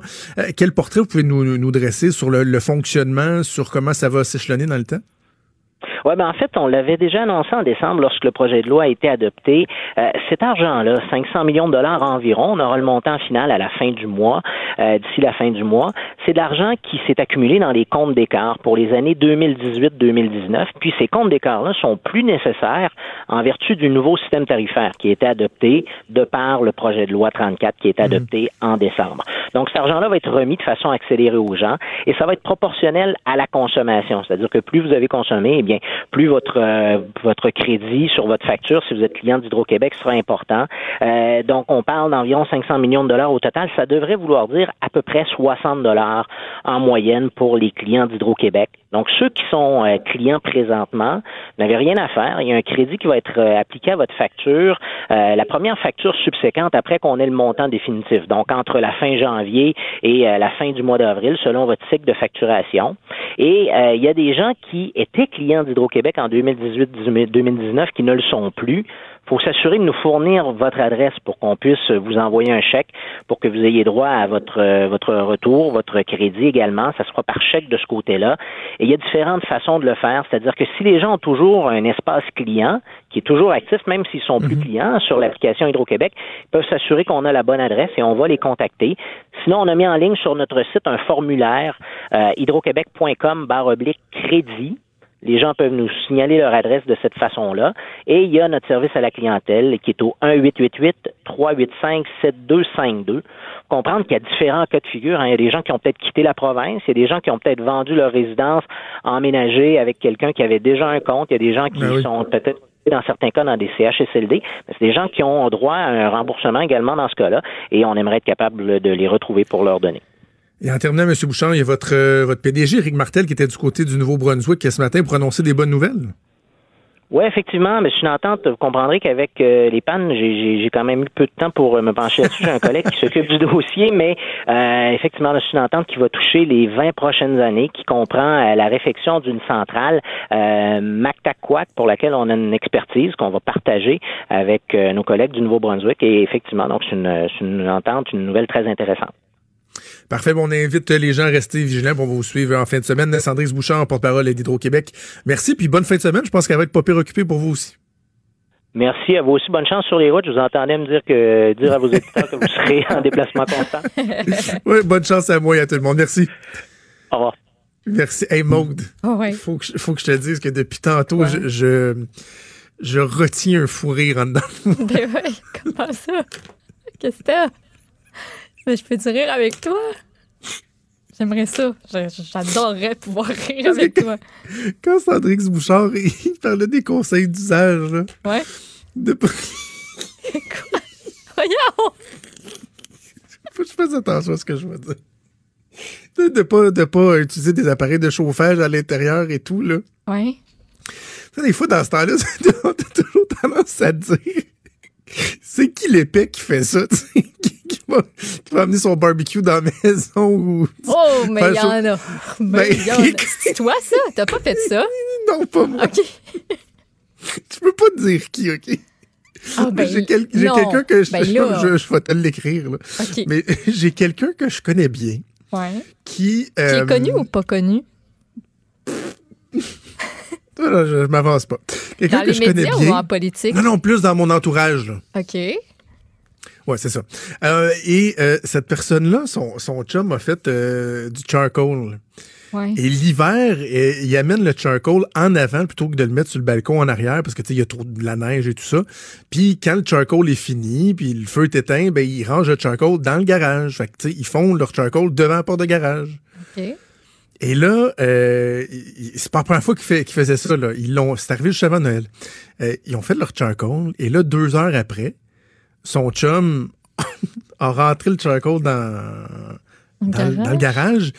Mais la petite trappe d'aération, la prise d'air, quand tu fais du charbon, là, Ouais. euh, elle était, elle était pas fermée. Oh. Et là, lui, donc, voyant, du dire, bon, ma braise elle est éteinte, là. Mais là, il a rentré ça dans, dans le garage et la petite prise d'air était pas fermée. Fait que Oh. tranquillement, pas vite, le charbon, il s'est comme, si on veut, rallumer. Et là, en plein milieu de la nuit, il était plusieurs dans la maison. Il y a une, alarme qui a, qui a retenti. Et euh, ils ont un détecteur, et ça, ça démontre à quel point c'est important, là, un détecteur de monoxyde de carbone dans le mur. Et à partir de 400 parties par million, tu es exposé à 400 parties par million pendant 3 heures, tu meurs. Donnes-tu une idée, là? Ouais. Tu creves, OK? À partir de 80, faut que tu quittes ton domicile. Tu t'as une idée du range, là? Ouais. Il était à 385. Au pelay! Non, non, OK. il- pas de détecteur, il crevait. Hein? Pas de détecteur, il crevait. Là, ils ont ouvert les fenêtres, ils se sont promenés dans la maison, on faisait des tests partout, voir si ça descendait, puis tout le monde bon petit mal de tête et tout ça. Ils ont fini par dire, ouais, on devrait peut-être appeler les, les- les- les pompiers. Ils ont appelé les pompiers, cinq camions de pompiers qui se sont présentés Ben chez eux en plein milieu de la nuit. Tabarnouche, j'en ai pas avec ça. hein? Et euh, c'est drôle parce que, tu sais, c'est- c'est des gens qui sont... euh, c'est pas des tweets, là, tu sais.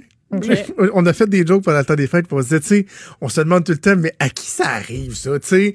On est, on est vraiment obligé de dire, hey, tu fais pas du barbecue dans ta maison, mais. J'essayais de m'imaginer me présenter au funérailles de cette personne-là, puis que le monde se dise, ben oui. hein. Voyons!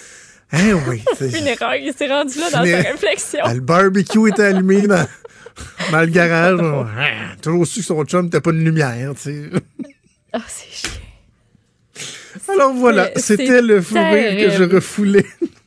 Et Moi, là, je sais que ça, probablement que cette personne-là m'écoute aujourd'hui, ou en ce moment, ou des gens On qu'on connaît, et là, elle sera très contente euh, que je parle de ça. Mais au moins, j'ai pas mentionné son nom ou Au son moins, lien au avec moi. moins, tu sais, au moins. C'est important. Mais moi, j'en ai un conseil aussi. Tu sais, dimanche, là, mettons, là, que vous êtes en train de faire la planification de votre épicerie, là, mettons, Oui. moi qui s'en va à l'épicerie tantôt parce que j'ai pas le goût de ressortir de la fin de semaine, ben, planifie donc quelque chose de simple pour dimanche soir, au cas où, là. Tu sais, quelque chose que t'as pas nécessairement besoin de chauffer. Au Ouais. cas où, là. Tu sais, Oui, des, oui, oui. des petits pains, fromage, quelque chose de cute de même, mais qui, euh, tu sais, ce serait, ce serait pas Ben, pire. Tu sais, mais en même Mijoteuse, temps, ce sera pas nécessairement le temps. tu. Non, mais même id- idéalement quelque chose qui n'est pas nécessairement au frais. Ou que tu vas laisser dehors parce que ton frigidaire, euh, il marche plus, là. C'est pas- évident, là. Fait que ça prend euh, des, des, des nouilles ramen, des chips, du chocolat, la confiture, là, des le frigo, fruits. tu peux quand même t'en servir un peu. Là. Ben, Juste pas que tu écoute, l'ouvres si t'as trop pas souvent. d'électricité, ben c'est ça. Faut pas que tu l'ouvres trop souvent. Tu Bref, on va espérer. Puis, hey, et, et souhaitons que ma toiture va résister. Là. J'ai fait changer Ah, la c'est toiture deux fois cet automne, toiture. des fois. En tout cas, je ferai pas du barbecue euh, dans le garage. On va faire une pause euh, et on revient. Bougez pas. Pendant que votre attention est centrée sur cette voix qui vous parle ici, ou encore là, tout près ici, très loin là-bas, Celle de Desjardins Entreprises est centrée sur plus de 400 000 entreprises partout autour de vous.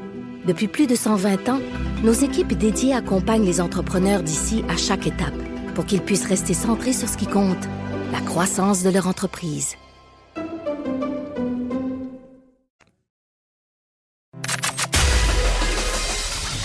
Des débats, des commentaires, des opinions. Ça, c'est franchement dit. Cube Radio. je repense encore à mon affaire de barbecue. Je trouve ça drôle.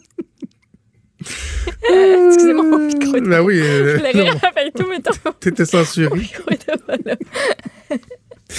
Oh là là c'est là là. Ah, oui, c'est vendredi. D'ailleurs, on va faire des nouvelles, mais Ah, commençons par quelque chose de, euh, de tellement tragique. Revenons un peu sur euh, le Mexit. Moi, juste le fait que ça s'appelle le Mexit, ça, Ah, ça m'exite. T'as pas que tu... Ça m'exite. Ouais, c'est vendredi, je pense qu'on va aller se coucher dans le fond après ça. c'est ça qui va se passer. C'est le Brexit, le le Brexit. Brexit. Oh, oh, plus que le Brexit, en tout cas, ça c'est sûr. Ben, ce qui se passe, là, parce que, hein, on le rappelle, si vous dormiez sous une roche, euh, je sais pas trop, euh, il y a euh, Meghan et Harry qui, euh, eux, Oh, veulent. tu lui donnes une swing?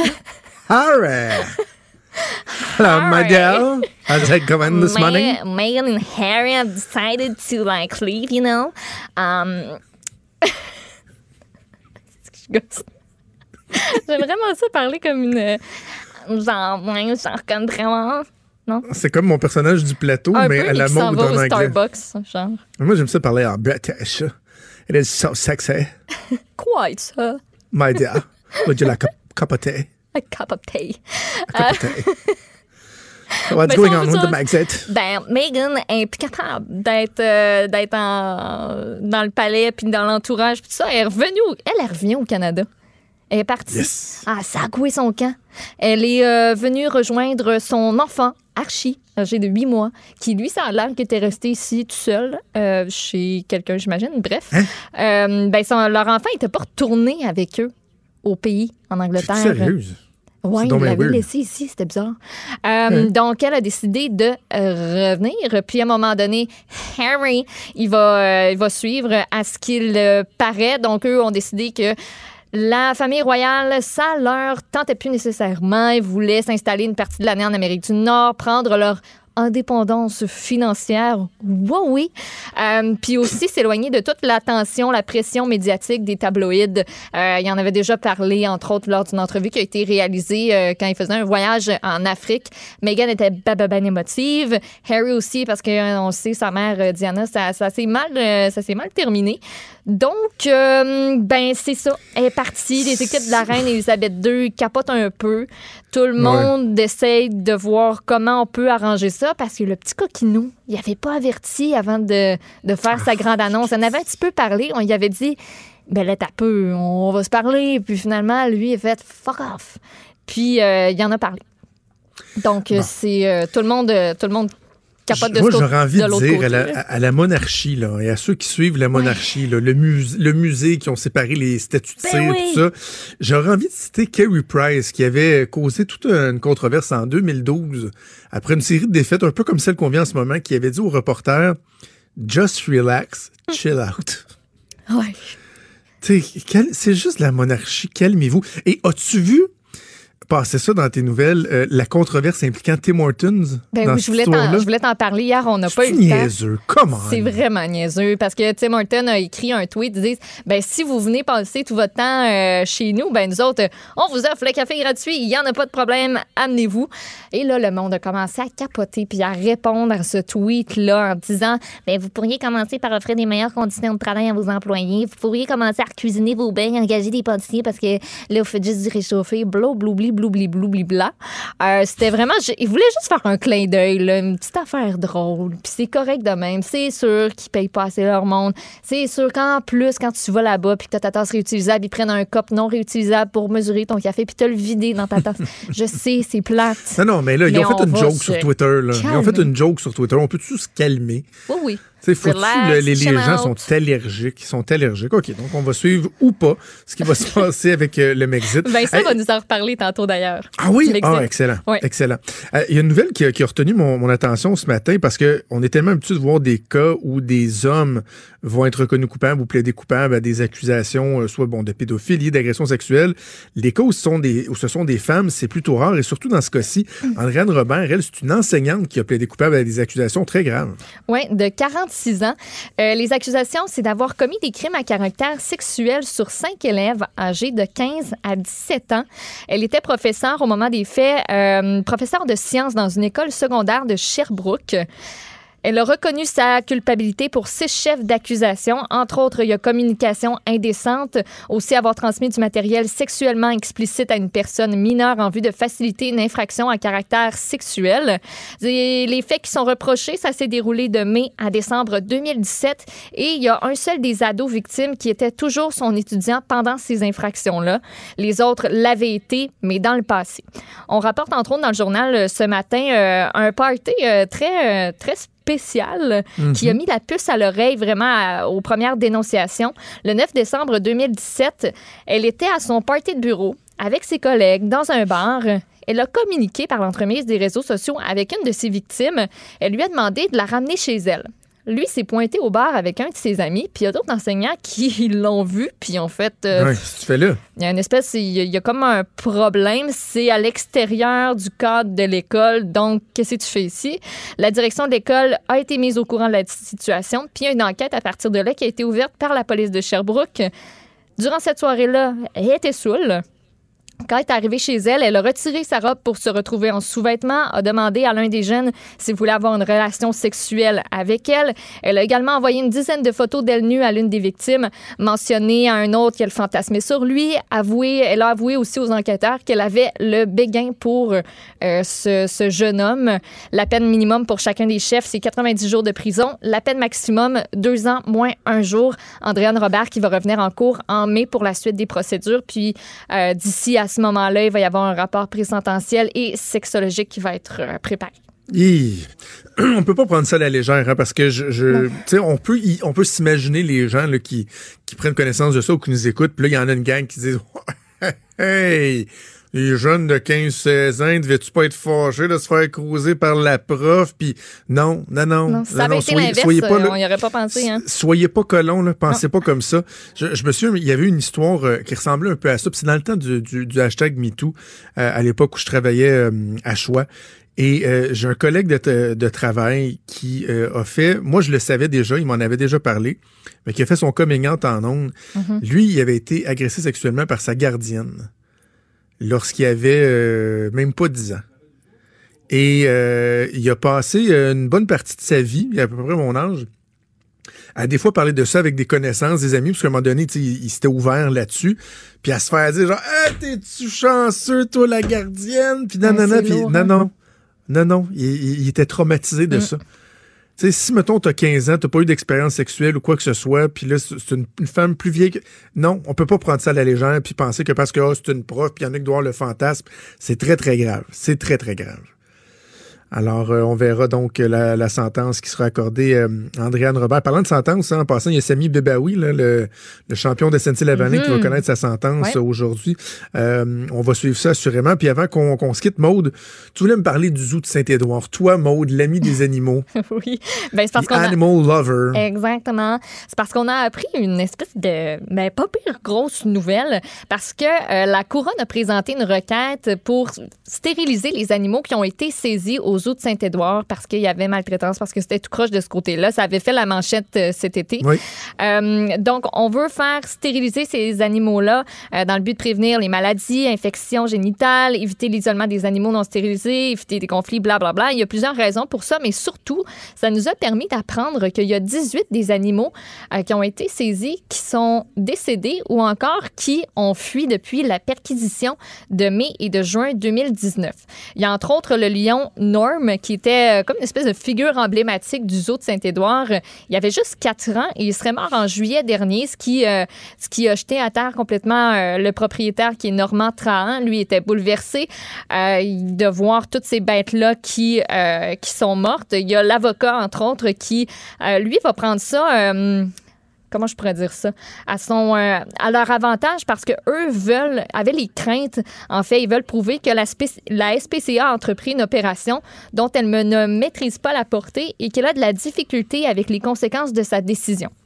Entre autres, euh, oui, il y a le lion qui, est, euh, qui est mort, il y a un lynx, un mouton de barbarie, un rouge, un zébu. Aucune idée c'est quoi, un une corneille, un bébé agouti, un bébé lama, bref, euh, ceux-là sont, euh, sont décédés. Il y a aussi euh, des animaux qui ont pris la fuite. un coyote, un renard roux, on sait pas trop son rendu où, un bébé loup gris qui a été vu dans son terrier lors de la perquisition, puis qu'à un moment donné, il était plus là. Donc, ça, c'est sûr et certain que, que, ça, fait, que ça fait quand même jaser aujourd'hui. Pour son information, le zébu Ouais. était également connu sous le nom de Bos taurus indicus. C'est un bovidé domestique descendant Mhm. d'une sous-espèce indienne de l'auroch. Le mot zébu vient du tibétain zeba, signifiant étymologiquement boss. Mais oui, il y a une grosse bosse. hein. C'est comme une vache avec une grosse bosse, puis il y a Ouais, des cornes. ça. Il a- Ça a l'air un peu préhistorique. Hein? C'est comme si, Ouais, c'est vraiment comme, comme s'il avait avalé un frisbee dans le dos. C'est comme s'il a mangé un gros frisbee puis il l'a déjà mis dans le dos. Hey, sérieusement, il était que la fin de semaine arrive. Il y en a qui ont des grosses barbiches en plus. Ah, Ah, ben en écoute, tout cas, ben, on apprend donc bien des choses à tous les jours. Oui, voilà, on va se coucher moins niaiseux, Ah, assurément. oui. Merci Maud, on fait une pause, on revient. Pendant que votre attention est centrée sur cette voix qui vous parle ici, ou encore là, tout près ici, très loin là-bas, Celle de Desjardins Entreprises est centrée sur plus de 400 000 entreprises partout autour de vous. Depuis plus de 120 ans, nos équipes dédiées accompagnent les entrepreneurs d'ici à chaque étape pour qu'ils puissent rester centrés sur ce qui compte, la croissance de leur entreprise.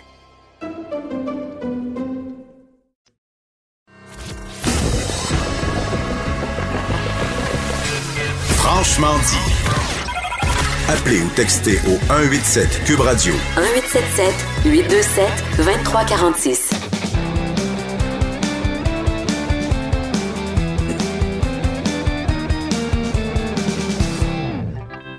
C'est la chronique Disque dur avec Stéphane Plante. Salut Stéphane. Salut Jonathan. Et là, écoute, tu commences en nous parlant de D-Natural, Eh un oui. produit purement euh, québécois, là, de la région de Québec. Côte de Beaupré, Euh, pour... euh, Ah oui, Oh, oui, yeah, mon. Euh, ben oui, euh, il y a eu, une- il a fait allusion cette semaine à un projet personnel. Il voudrait se lancer en politique. Euh, là, j'étais surpris. J'ai même écrit à mon collègue Michael Labranche euh, de la zone Asnat à Québec. Ça- C'est-tu sérieux, cette histoire-là et tout ça? Ben, il l'a annoncé sur sa page Facebook euh, cette semaine. Donc, euh, Benoît Bourdeau, de son vrai nom, a annoncé qu'il aimerait ça être conseiller. Euh, puis sur son dernier album, il a justement fait une flèche bien précise à, à- à l'endroit de Monsieur Régis Labombe. C'est le petit dictateur. On va écouter un extrait. Ça donne une idée de son projet. Position inutile, tu deviens la cible, c'est le début de l'exil. Il joue avec toi comme avec un pion qui peut déplacer, sacrifier sans raison. N'amène pas tes idées, il va les rejeter, les ridiculiser, sans même les écouter. Il veut te gouverner, obéir à sa volonté. Ça rien de malgré, sa gang va l'approuver. Personne n'est dit quoi Yeah. C'est. J'aurais aimé avoir la. mais ça, C'est sorti quand même en avril 2019, cette chanson sur son mini-album. J'aurais aimé recueillir les. les euh, les, les retours, comment est-ce que Régis Labombe a réagi, ou si même il a entendu la pièce ou pas. Euh, mais ce que ce qu'il disait cette semaine sur son post Facebook euh, des Naturals, c'était le titre Le petit dictateur critique le comportement du maire Labombe et je songe, suite aux propositions de plusieurs personnes qui ne se connaissent même pas, à me présenter candidat aux prochaines élections municipales comme conseiller. Mais pas comme candidat indépendant, je n'aurai aucune chance d'être élu. À suivre. Moi, j'aime, j'aime la modestie de sa démarche politique. modestie qu'on retrouve pas nécessairement dans les paroles de ses chansons. Non. Mais il dit, si j'ai pas de- si je suis pas endossé par un parti, euh, je me présente pas. Donc, c'est, à voir. euh, OK. Est-ce que je te pose une question quiz? Est-ce que Oh. tu sais euh, quelle est l'occupation principale de D-Natural, euh, Benoît Bourdeau? oh, je- De la musique, voilà. Il vit pas de son art. Non, non.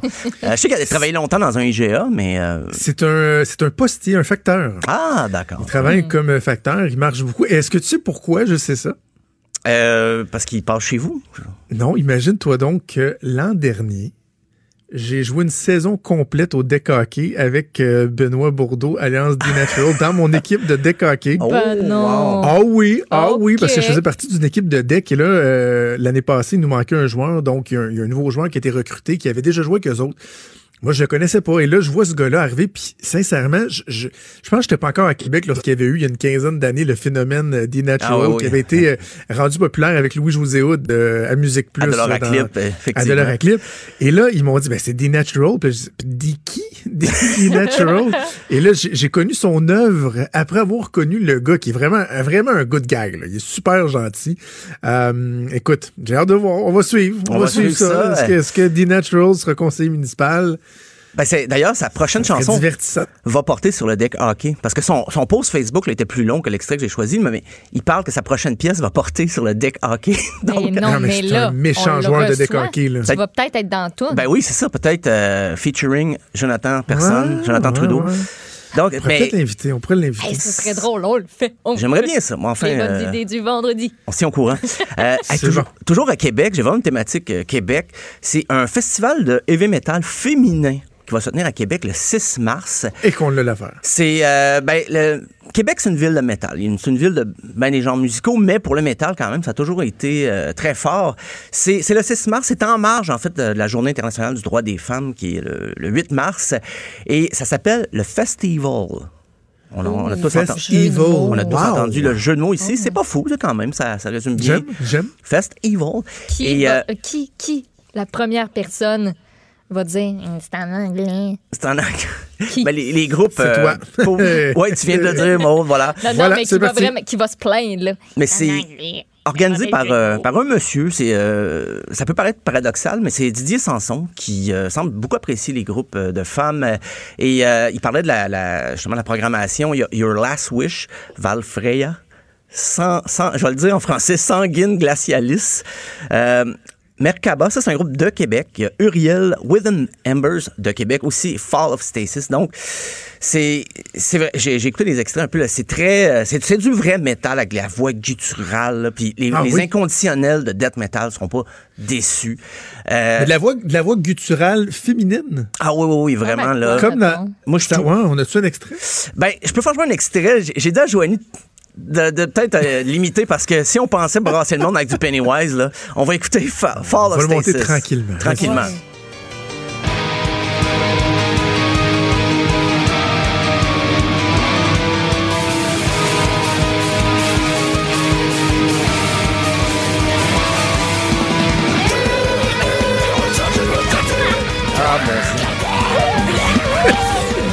J'écoute ça, j'ai, j'ai envie de tousser pour la. Ah non, pour mais elle. sérieusement, là. Faut... Tu peux le baisser un peu plus, Joanie, je pense. Faut le baisser, en bas. Le baisser, C'est... Non, non, mais on rit, mais il faut avoir, faut avoir un peu de compassion pour quelqu'un qui vomit pendant qu'il chante, là. Ah, mais. C'est C'est clairement est malade, là. C'est difficile. Moi, pendant notre dernier euh, retour de Québec vers Montréal dans le Je temps pense des qu'on peut, fêtes, on peut, on peut l'arrêter, Joanie. Elle trippe, elle trippe. Mon Dieu. Elle est convertie. Fini le folk. je me, je me suis un peu pratiquée dans l'auto avec mon chum pour faire ce genre de voix-là. Ah oui. Vas-y, ben vas-y, on t'écoute. Euh, Éloigne-toi un peu de ton micro, Non, là, mais vas-y, on t'écoute. oui. T'es assez loin de nous que Brian ici, mais enfin. Pareil, pareil. Un petit peu Donald Duck, mais comme, quand même. on dirait l'exorcisme. Ouais. C'est juste ça. Mais, mais c'est vrai qu'en ce moment, euh, sur la scène métal internationale, il y a beaucoup de groupes féminins. Ça, comme une espèce de recrudescence. euh, Il y a une chanteuse A. Williams. Ça, ça sonnait comme un rock. Ouais. Dieu. Enfin, Ça sonne vraiment comme dans la traduction de l'exorcisme, là. pareil. C'est-tu le premier exorcisme, là? T'as vu ce qu'elle a fait? Oh, boy. C'est la fin mais de la mère semaine. de- Non, mais la, mère- la mère de Maude a écrit que c'était la pleine lune. Ouais. Ah, voyons. Ah, OK, enfin. D'ailleurs, on a peut-être perdu la mère de Maude dans écoutant cet extrait-là. On a, on a peut-être perdu une coupe d'autres aussi. Euh, ben, ce qu'on remarque en ce moment sur euh, la scène internationale, il y a beaucoup de groupes de femmes qui un peu réinventent le genre. Parce que là, j'ai fait jouer un extrait là, qui est une, une, une fille qui chante là, un peu de façon, oui, très euh, de gorge et tout, mais c'est très varié. Et puis, il y a des, des magazines qui sont consacrés là, vers des éditions féminines euh, de groupes métal qui est euh, une espèce de régénération du genre parce que des fois, c'est c'est vraiment vu comme un boys club, là, le métal très axé sur les gars et tout ça. Et euh, ben, c'est c'est la première édition du festival, mais déjà Didier Sanson pense à l'édition 2021. Il y aurait trois bandes déjà qui ont proposé de jouer. Donc ça- c'est assez prometteur de ce côté-là. Et euh, je, je passe euh, au groupe féminin à un monsieur de 75 ans aujourd'hui, Rod Stewart, qui, euh, ben oui, trois quarts de siècle. Oh, ce on va aller monument- rechercher la mère Maud. On C'est- va aller rechercher la mère ben, c'est à elle que je pensais. Euh, ce monument de la chanson rock pop britannique. euh, Et du Sprenet. et du Sprenet, Et oui. du petit legging serré. T'as mis une photo sur Facebook. Oui, euh, je Stéphane, sais. De legging genre vert pomme bizarre. Ah oui, oui, j'ai... J'ai euh, puis chest. je suis allé avec euh, le- Il n'y a rien qui va dans cette photo. du vrai Rod Stewart euh, pour le visuel. Euh, mais il, il a mal fini l'année, Rod. Il était avec son fils à, Miami, à West Palm Beach, un party, et il a voulu aller dans un hôtel luxueux. Et le gardien de sécurité n'était pas d'accord parce que je pense que père et fils étaient très Oh my éméchés. voir la photo. Et le fils de, de, de, de Rod Stewart, Sean, a poussé le gardien de sécurité et Rod Stewart, par la suite, a voulu donner un coup de poing sur la cage thoracique. Donc, il y a eu une plainte qui a été déposée, même si Rod Stewart s'est excusé, a dit qu'il avait pas, il avait mal agi et tout ça. Mais euh, toujours est-il qu'il va passer en cours le 5 février. Mais cet été, il y a un projet un peu plus intéressant. Il part en tournée nord-américaine. Qui, contrairement aux autres artistes de, de son âge, lui, il dit pas que c'est sa dernière tournée. Euh, il- 21 dates en Amérique du Nord avec Cheap Trick. Malheureusement, pas de date prévue pour Montréal, mais le, il va être à Toronto quand même euh, la fin du mois de juillet. Ça, c'est du 21 juillet au 5 septembre. Donc, Rod Stewart, encore bien présent. Euh, il a pas dit son dernier mot. Êtes en- train de bien, parlant de bien présent, quand on regarde son petit legging moulant, là, j'ai l'impression que j'en connais plus sur Rod Stewart. Ah, mais- mon Dieu, je pourrais t'envoyer des photos, mais bon, j'ai l'impression que la police d'Internet va venir m'arrêter. Ah. Euh, Ben, c'est bijoux, je parle d'un collier, là, pas Oh, de. ah, de- pas oh là là, je vous dis. Tu avais-tu d'autres choses à dire, Ben, euh, veux non, quitter? vous, vous avez la... Moi, je pense que je vais, quitter quitter. le plateau? Je vais quitter pour ce week-end. Je vois la brigade de la censure qui débarque. euh, je veux pas être associé à ça. Non? OK. Non. bon. Hey, Stéphane, merci. Je te souhaite un excellent week-end. Hey, on se- on Et on reparle se reparle euh, la semaine prochaine. Oui. Salut. Ciao.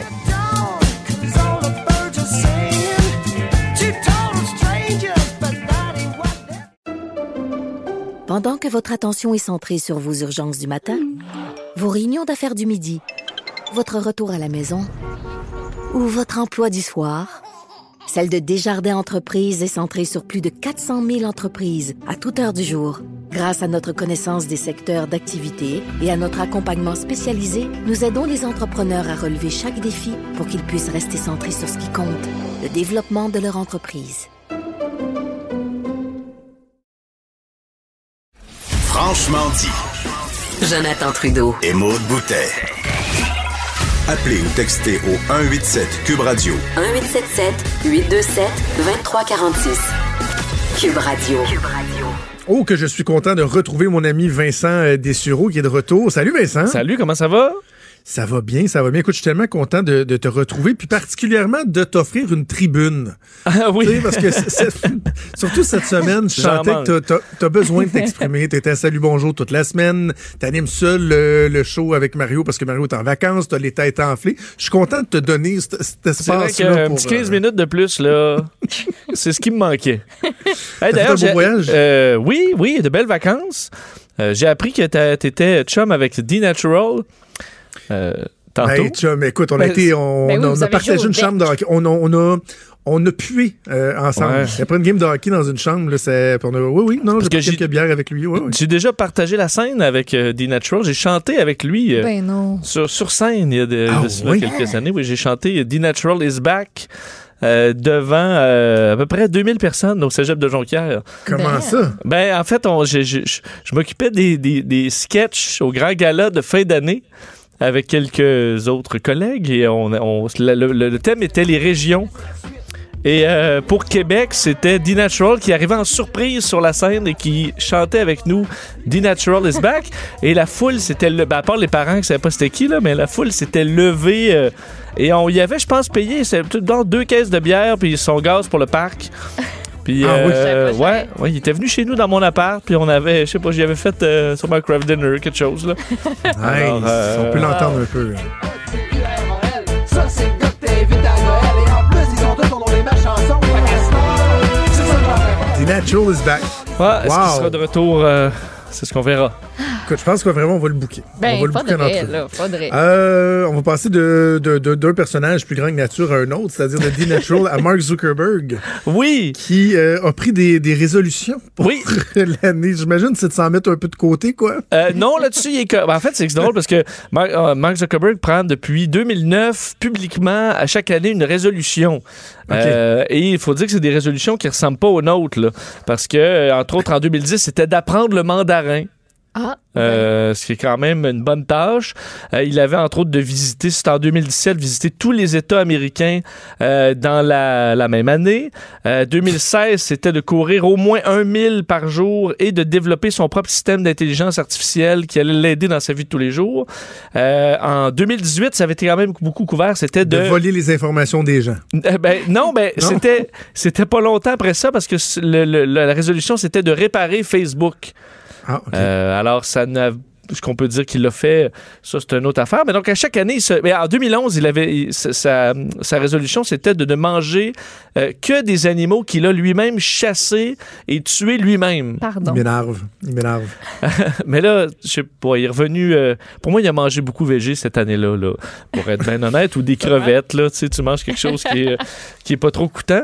Alors, euh, cette année, on l'attendait. On s'est dit, OK, c'est de 2020. euh, Est-ce que Mark Zuckerberg va arriver avec quelque chose de vraiment euh, spectaculaire? Et euh, finalement, euh, The- Mark a décidé, ce qu'il a annoncé hier, de ne plus faire de résolution annuelle, mais d'y aller plutôt pour une résolution de la décennie.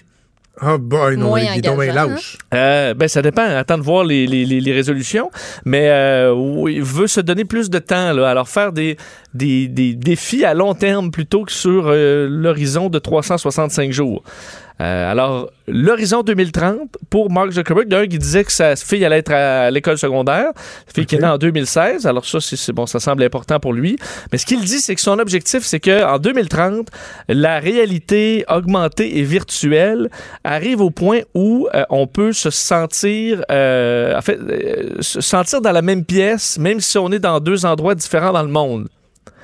Euh, alors, bon, avec des, qu'est-ce que c'est avec des casques et tout ça, on sait que les promesses là, de réalité virtuelle, ça fait des années qu'on les, même des décennies qu'on nous, qu'on les a, puis à chaque fois c'est un peu un flop. là.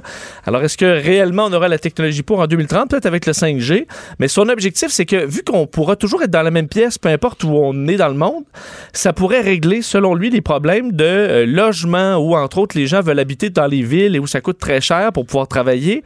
Mais si jamais tu peux travailler toujours de chez vous parce que tu peux toujours être dans le bureau que tu veux, virtuel, ben ça, ça fait que tu peux habiter euh, dans le, le- le- le- un champ euh, où il n'y a aucun Oui, voisin là, sur des milles et être dans est- le coup pareil. Fait que c'est Ben, quoi, tu le contrôles un, un robot à distance qui va faire ta job? Tu- Non, mais t'as les- bizarre, là? T'as l'ordinateur et tout ça, puis là, tu vois, euh, tu sais, comme toi, là, t'es à Québec, là, je suis à Montréal, et on fait comme si de rien n'était, là. Ouais, mais j'ai pas le feeling d'être avec toi. Je te, je te touche pas l'épaule, Vincent. là, même Non. si j'essaie, là, je Je sais. passe dans le vide. Là. Je sais, oui, ça c'est vrai. Mais on dit il y a beaucoup de gens qui ont des opportunités. Lui appelle ça opportunity by geography. Alors des opportunités par la, la- la géographie. Donc, si on élimine les barrières, et que n'importe qui là, dans n'importe quel pays peut travailler sur n'importe quoi, on devient vraiment là, un citoyen du monde avec l'égalité des chances. Oh. Grâce à ton petit casse.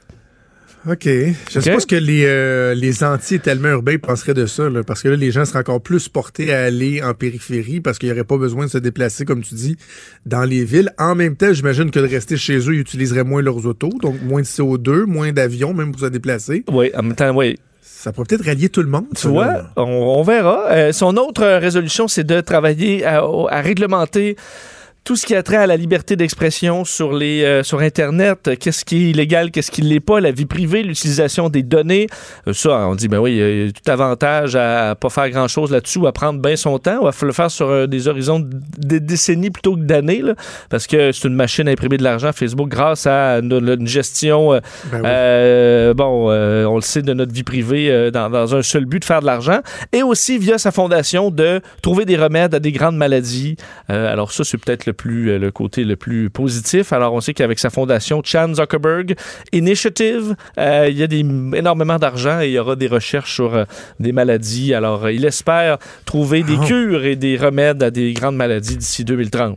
Toi, c'est quoi ton objectif d'ici 2030? Être heureux. Être au même point à peu près, avec des Être enfants plus vieux. Ouais, des enfants plus vieux qui vont être euh, en santé. et- non, pas vraiment d'avoir révolutionné le monde, ça fait pas, euh, Non. ça fait pas partie de mes objectifs euh, sur, euh, sur 10 ans. Hey, Bon. Je veux absolument qu'on parle de, de quelque chose de très utile aussi, parce qu'il y a l'utilité des résolutions de Mark Zuckerberg, mais tu veux me parler de l'utilité de maigrir de la langue. Je savais, je même pas que ça se pouvait. Oui. Spécial, ça. Ben, Est-ce que vous avez la langue grasse? Mais comment c'est ça? Ben, je pense qu'elle est correcte. Ben, je sais pas comparé à des langues des autres, là. parle pas comme Je vois que Maud a une langue très mince, là. Mais toi, euh, Jonathan, je te vois pas, là. Il me semble que t'as pas une langue très épaisse. Peux-tu toucher ton nez? Hein? Est-ce quelqu'un qui est capable de toucher son nez avec sa langue? Tu nous la montres? Ouais, elle est correcte. Elle est correcte. Ouais, ouais. Elle m'apparaît. euh, Elle est mince, elle est Ah, étroite. Maud hein. touche son nez avec sa langue. Ouais. What the- Ça, c'est un autre problème. Mais on explique que On les. euh, ceux- ben, Est-ce que vous faites de l'apnée du sommeil? Non. Non. Vous, vous, vous ronflez très fort? Non. Non. Non? Bon, alors ceux qui euh, semble qu'il y ait presque un milliard de personnes sur la Terre qui font de l'apnée du sommeil d'une forme ou d'une autre, et euh, on associe l'apnée du sommeil à une langue grasse dans une grande partie de ces euh, de ces personnes atteintes, et on se demandait est-ce que de perdre euh, du gras de langue ça amenait une réduction des symptômes de l'apnée du sommeil. C'est une vraie étude qui vient d'être publiée dans un journal scientifique américain. Et la réponse est oui.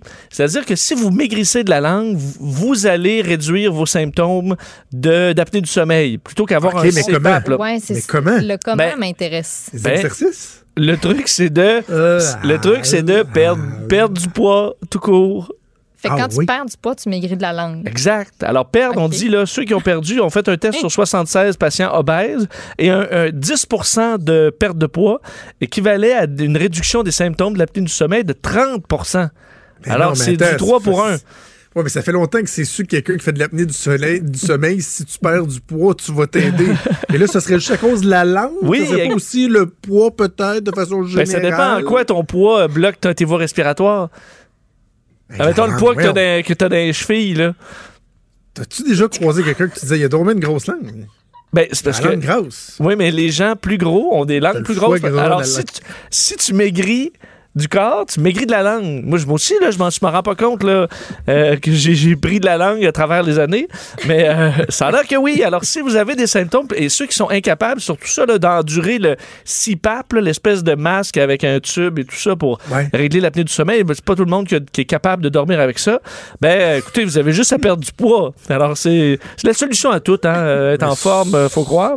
Est-ce qu'on peut se faire brocher la langue? Comme on peut se faire brocher l'estomac? Un bypass pas- au. euh, un genre ben, de tongue ring? Excuse-moi, là, je, mais je trouve que c'est un peu de la foutaise parce que, tu sais, la langue, la place que ta langue prend dans ton palais, Oui. c'est ce qui souvent va venir dicter ton, euh, ton élocution, si on veut. Tu sais, quelqu'un qui va zézeter, qui va. Fait que si, tu sais, moi, j'ai pris du poids dans les 15 dernières années, là, euh, ma façon de parler aurait changé. Tu sais, si ma langue reprend plus, je pas. Tu sais, Ouais, il aurait dû t'appeler avant de publier cette étude-là. hein. Les chercheurs. Tu leur aurais dit, toi, que ça n'avait pas de bon sens. un Parce qu'on- je leur aurais dit, moi. Parce qu'on dit qu'aux États-Unis, le coût de l'apnée du sommeil, c'est 150 milliards par année en perte d'efficacité vache. dans les euh, en- et en euh, problèmes médicaux reliés à tout ça, parce que ça amène la dépression, euh, moins de performance dans le et euh, ça touche euh, plus de 30 millions d'Américains. Alors, euh, Quand même. ben c'est ça. Ça Alors, euh, on va allez sur, maigrir, euh, mettez-vous en forme. de la langue. Ben, ceux qui sont tous dans les gyms pour quelques temps, ben, essayez de, de toffer ça plus longtemps. Oui, c'est ça. Les gyms qui vont être vides euh, bientôt. On en a parlé avec Joanie Gontier. euh, Voilà. cette semaine. Hey, il nous reste deux minutes. Je veux absolument que tu me parles du, euh, du Mexit. Toi aussi, tu es dans le Mexit, mais par rapport à la série, la fameuse série de Crown. Oui, parce que sur les réseaux sociaux, après le Mexit, le- évidemment, tout le monde parlait de ça, mais les mimes, les blagues concernaient beaucoup la série The Crown sur Netflix qui raconte l'histoire de la reine, du, règne- du règne Oui. de la reine Elisabeth II euh, à travers les décennies. C'est une décennie par saison. Et là, tout le monde se disait, on a-tu hâte de voir la saison où on va voir le Mexit. Euh, ça va être fou. On va voir ce qui s'est passé en arrière-scène, ou du moins une interprétation d'eux. Euh, même qu'il y avait plusieurs montages là, où on s'imaginait là, quel acteur allait faire qui, qui allait faire Megan. Est-ce que Megan allait faire son propre rôle Ben, dans ben. cinq ans et qu'elle allait avoir un Golden Globe pour avoir refait sa crise qui l'amène au Canada? Alors, tout le monde fa- fabulait et malheureusement, euh, selon ben, plusieurs sites web ce matin qui font référence à une entrevue du créateur Peter Morgan à Entertainment Weekly, il n'y aura pas de saison concernant le temps présent, du moins avant peut-être 40 ans, parce que ce qu'il explique, c'est que euh, la série, depuis le début, c'est prévu qu'elle finisse bien avant l'époque d'aujourd'hui, parce que lui veut qu'on ait eu le temps de digérer ça et qu'on ait de la distance avec les événements. Alors il dit Meghan Markle, ça va prendre au moins 20 ans avant qu'on comprenne tout de son implication dans la famille royale. Alors on peut pas faire quelque chose là dans 2-3 ans. Ça va y prendre bien du botox si elle veut faire son rôle. Ben, ça- oui, dans 20 Dans ans. 20 ans, là. Mais, Mais Ben, ça serait merveilleux. Moi, j'imagine la scène où il regarde Twitter, puis il regarde le tweet de Tim Horton, puis là, il dit Oh my God, Harry, it seems like we're gonna have free coffee for life. Ben, imagine, moi, honnêtement, je veux dire, le créateur a dit non, mais à quel point tu fais de l'argent avec ça? C'est sûr qu'ils vont le faire. J'imagine, dans cinq ans, tu Oh, fais le. Mexit, tu fais tout ça. euh, je veux dire, euh, t'as Boris. Johnson en. euh, c'est ça, il faut faire l'époque actuelle quand même, Oui. ce serait hilarant. Alors, de grâce, Netflix, donnez-nous ça. Absolument. Hey Vincent, on t'écoute euh, cet après-midi à partir de, de 15h. Merci, c'est un plaisir de t'avoir retrouvé. Je te souhaite un bon week-end. Bon week-end. bon week-end à toi Bon aussi. week-end, bon repos, Et, euh, bonne lundi, tempête. oui, et lundi, je ne serai pas là. Petit message Oui, aux auditeurs. J'ai une petite intervention dentaire d'urgence à avoir euh, lundi fun. matin. Ah. C'est Alexandre Dubé qui va être euh, qui va être avec toi, m'a-t-on Oui. dit euh, lundi, puis moi je vous retrouve mardi. Donc, je vous souhaite un excellent week-end. C'est Sophie qui s'en vient. On se reparle soit lundi, selon qui est là, là, lundi, lundi 10h. tiens.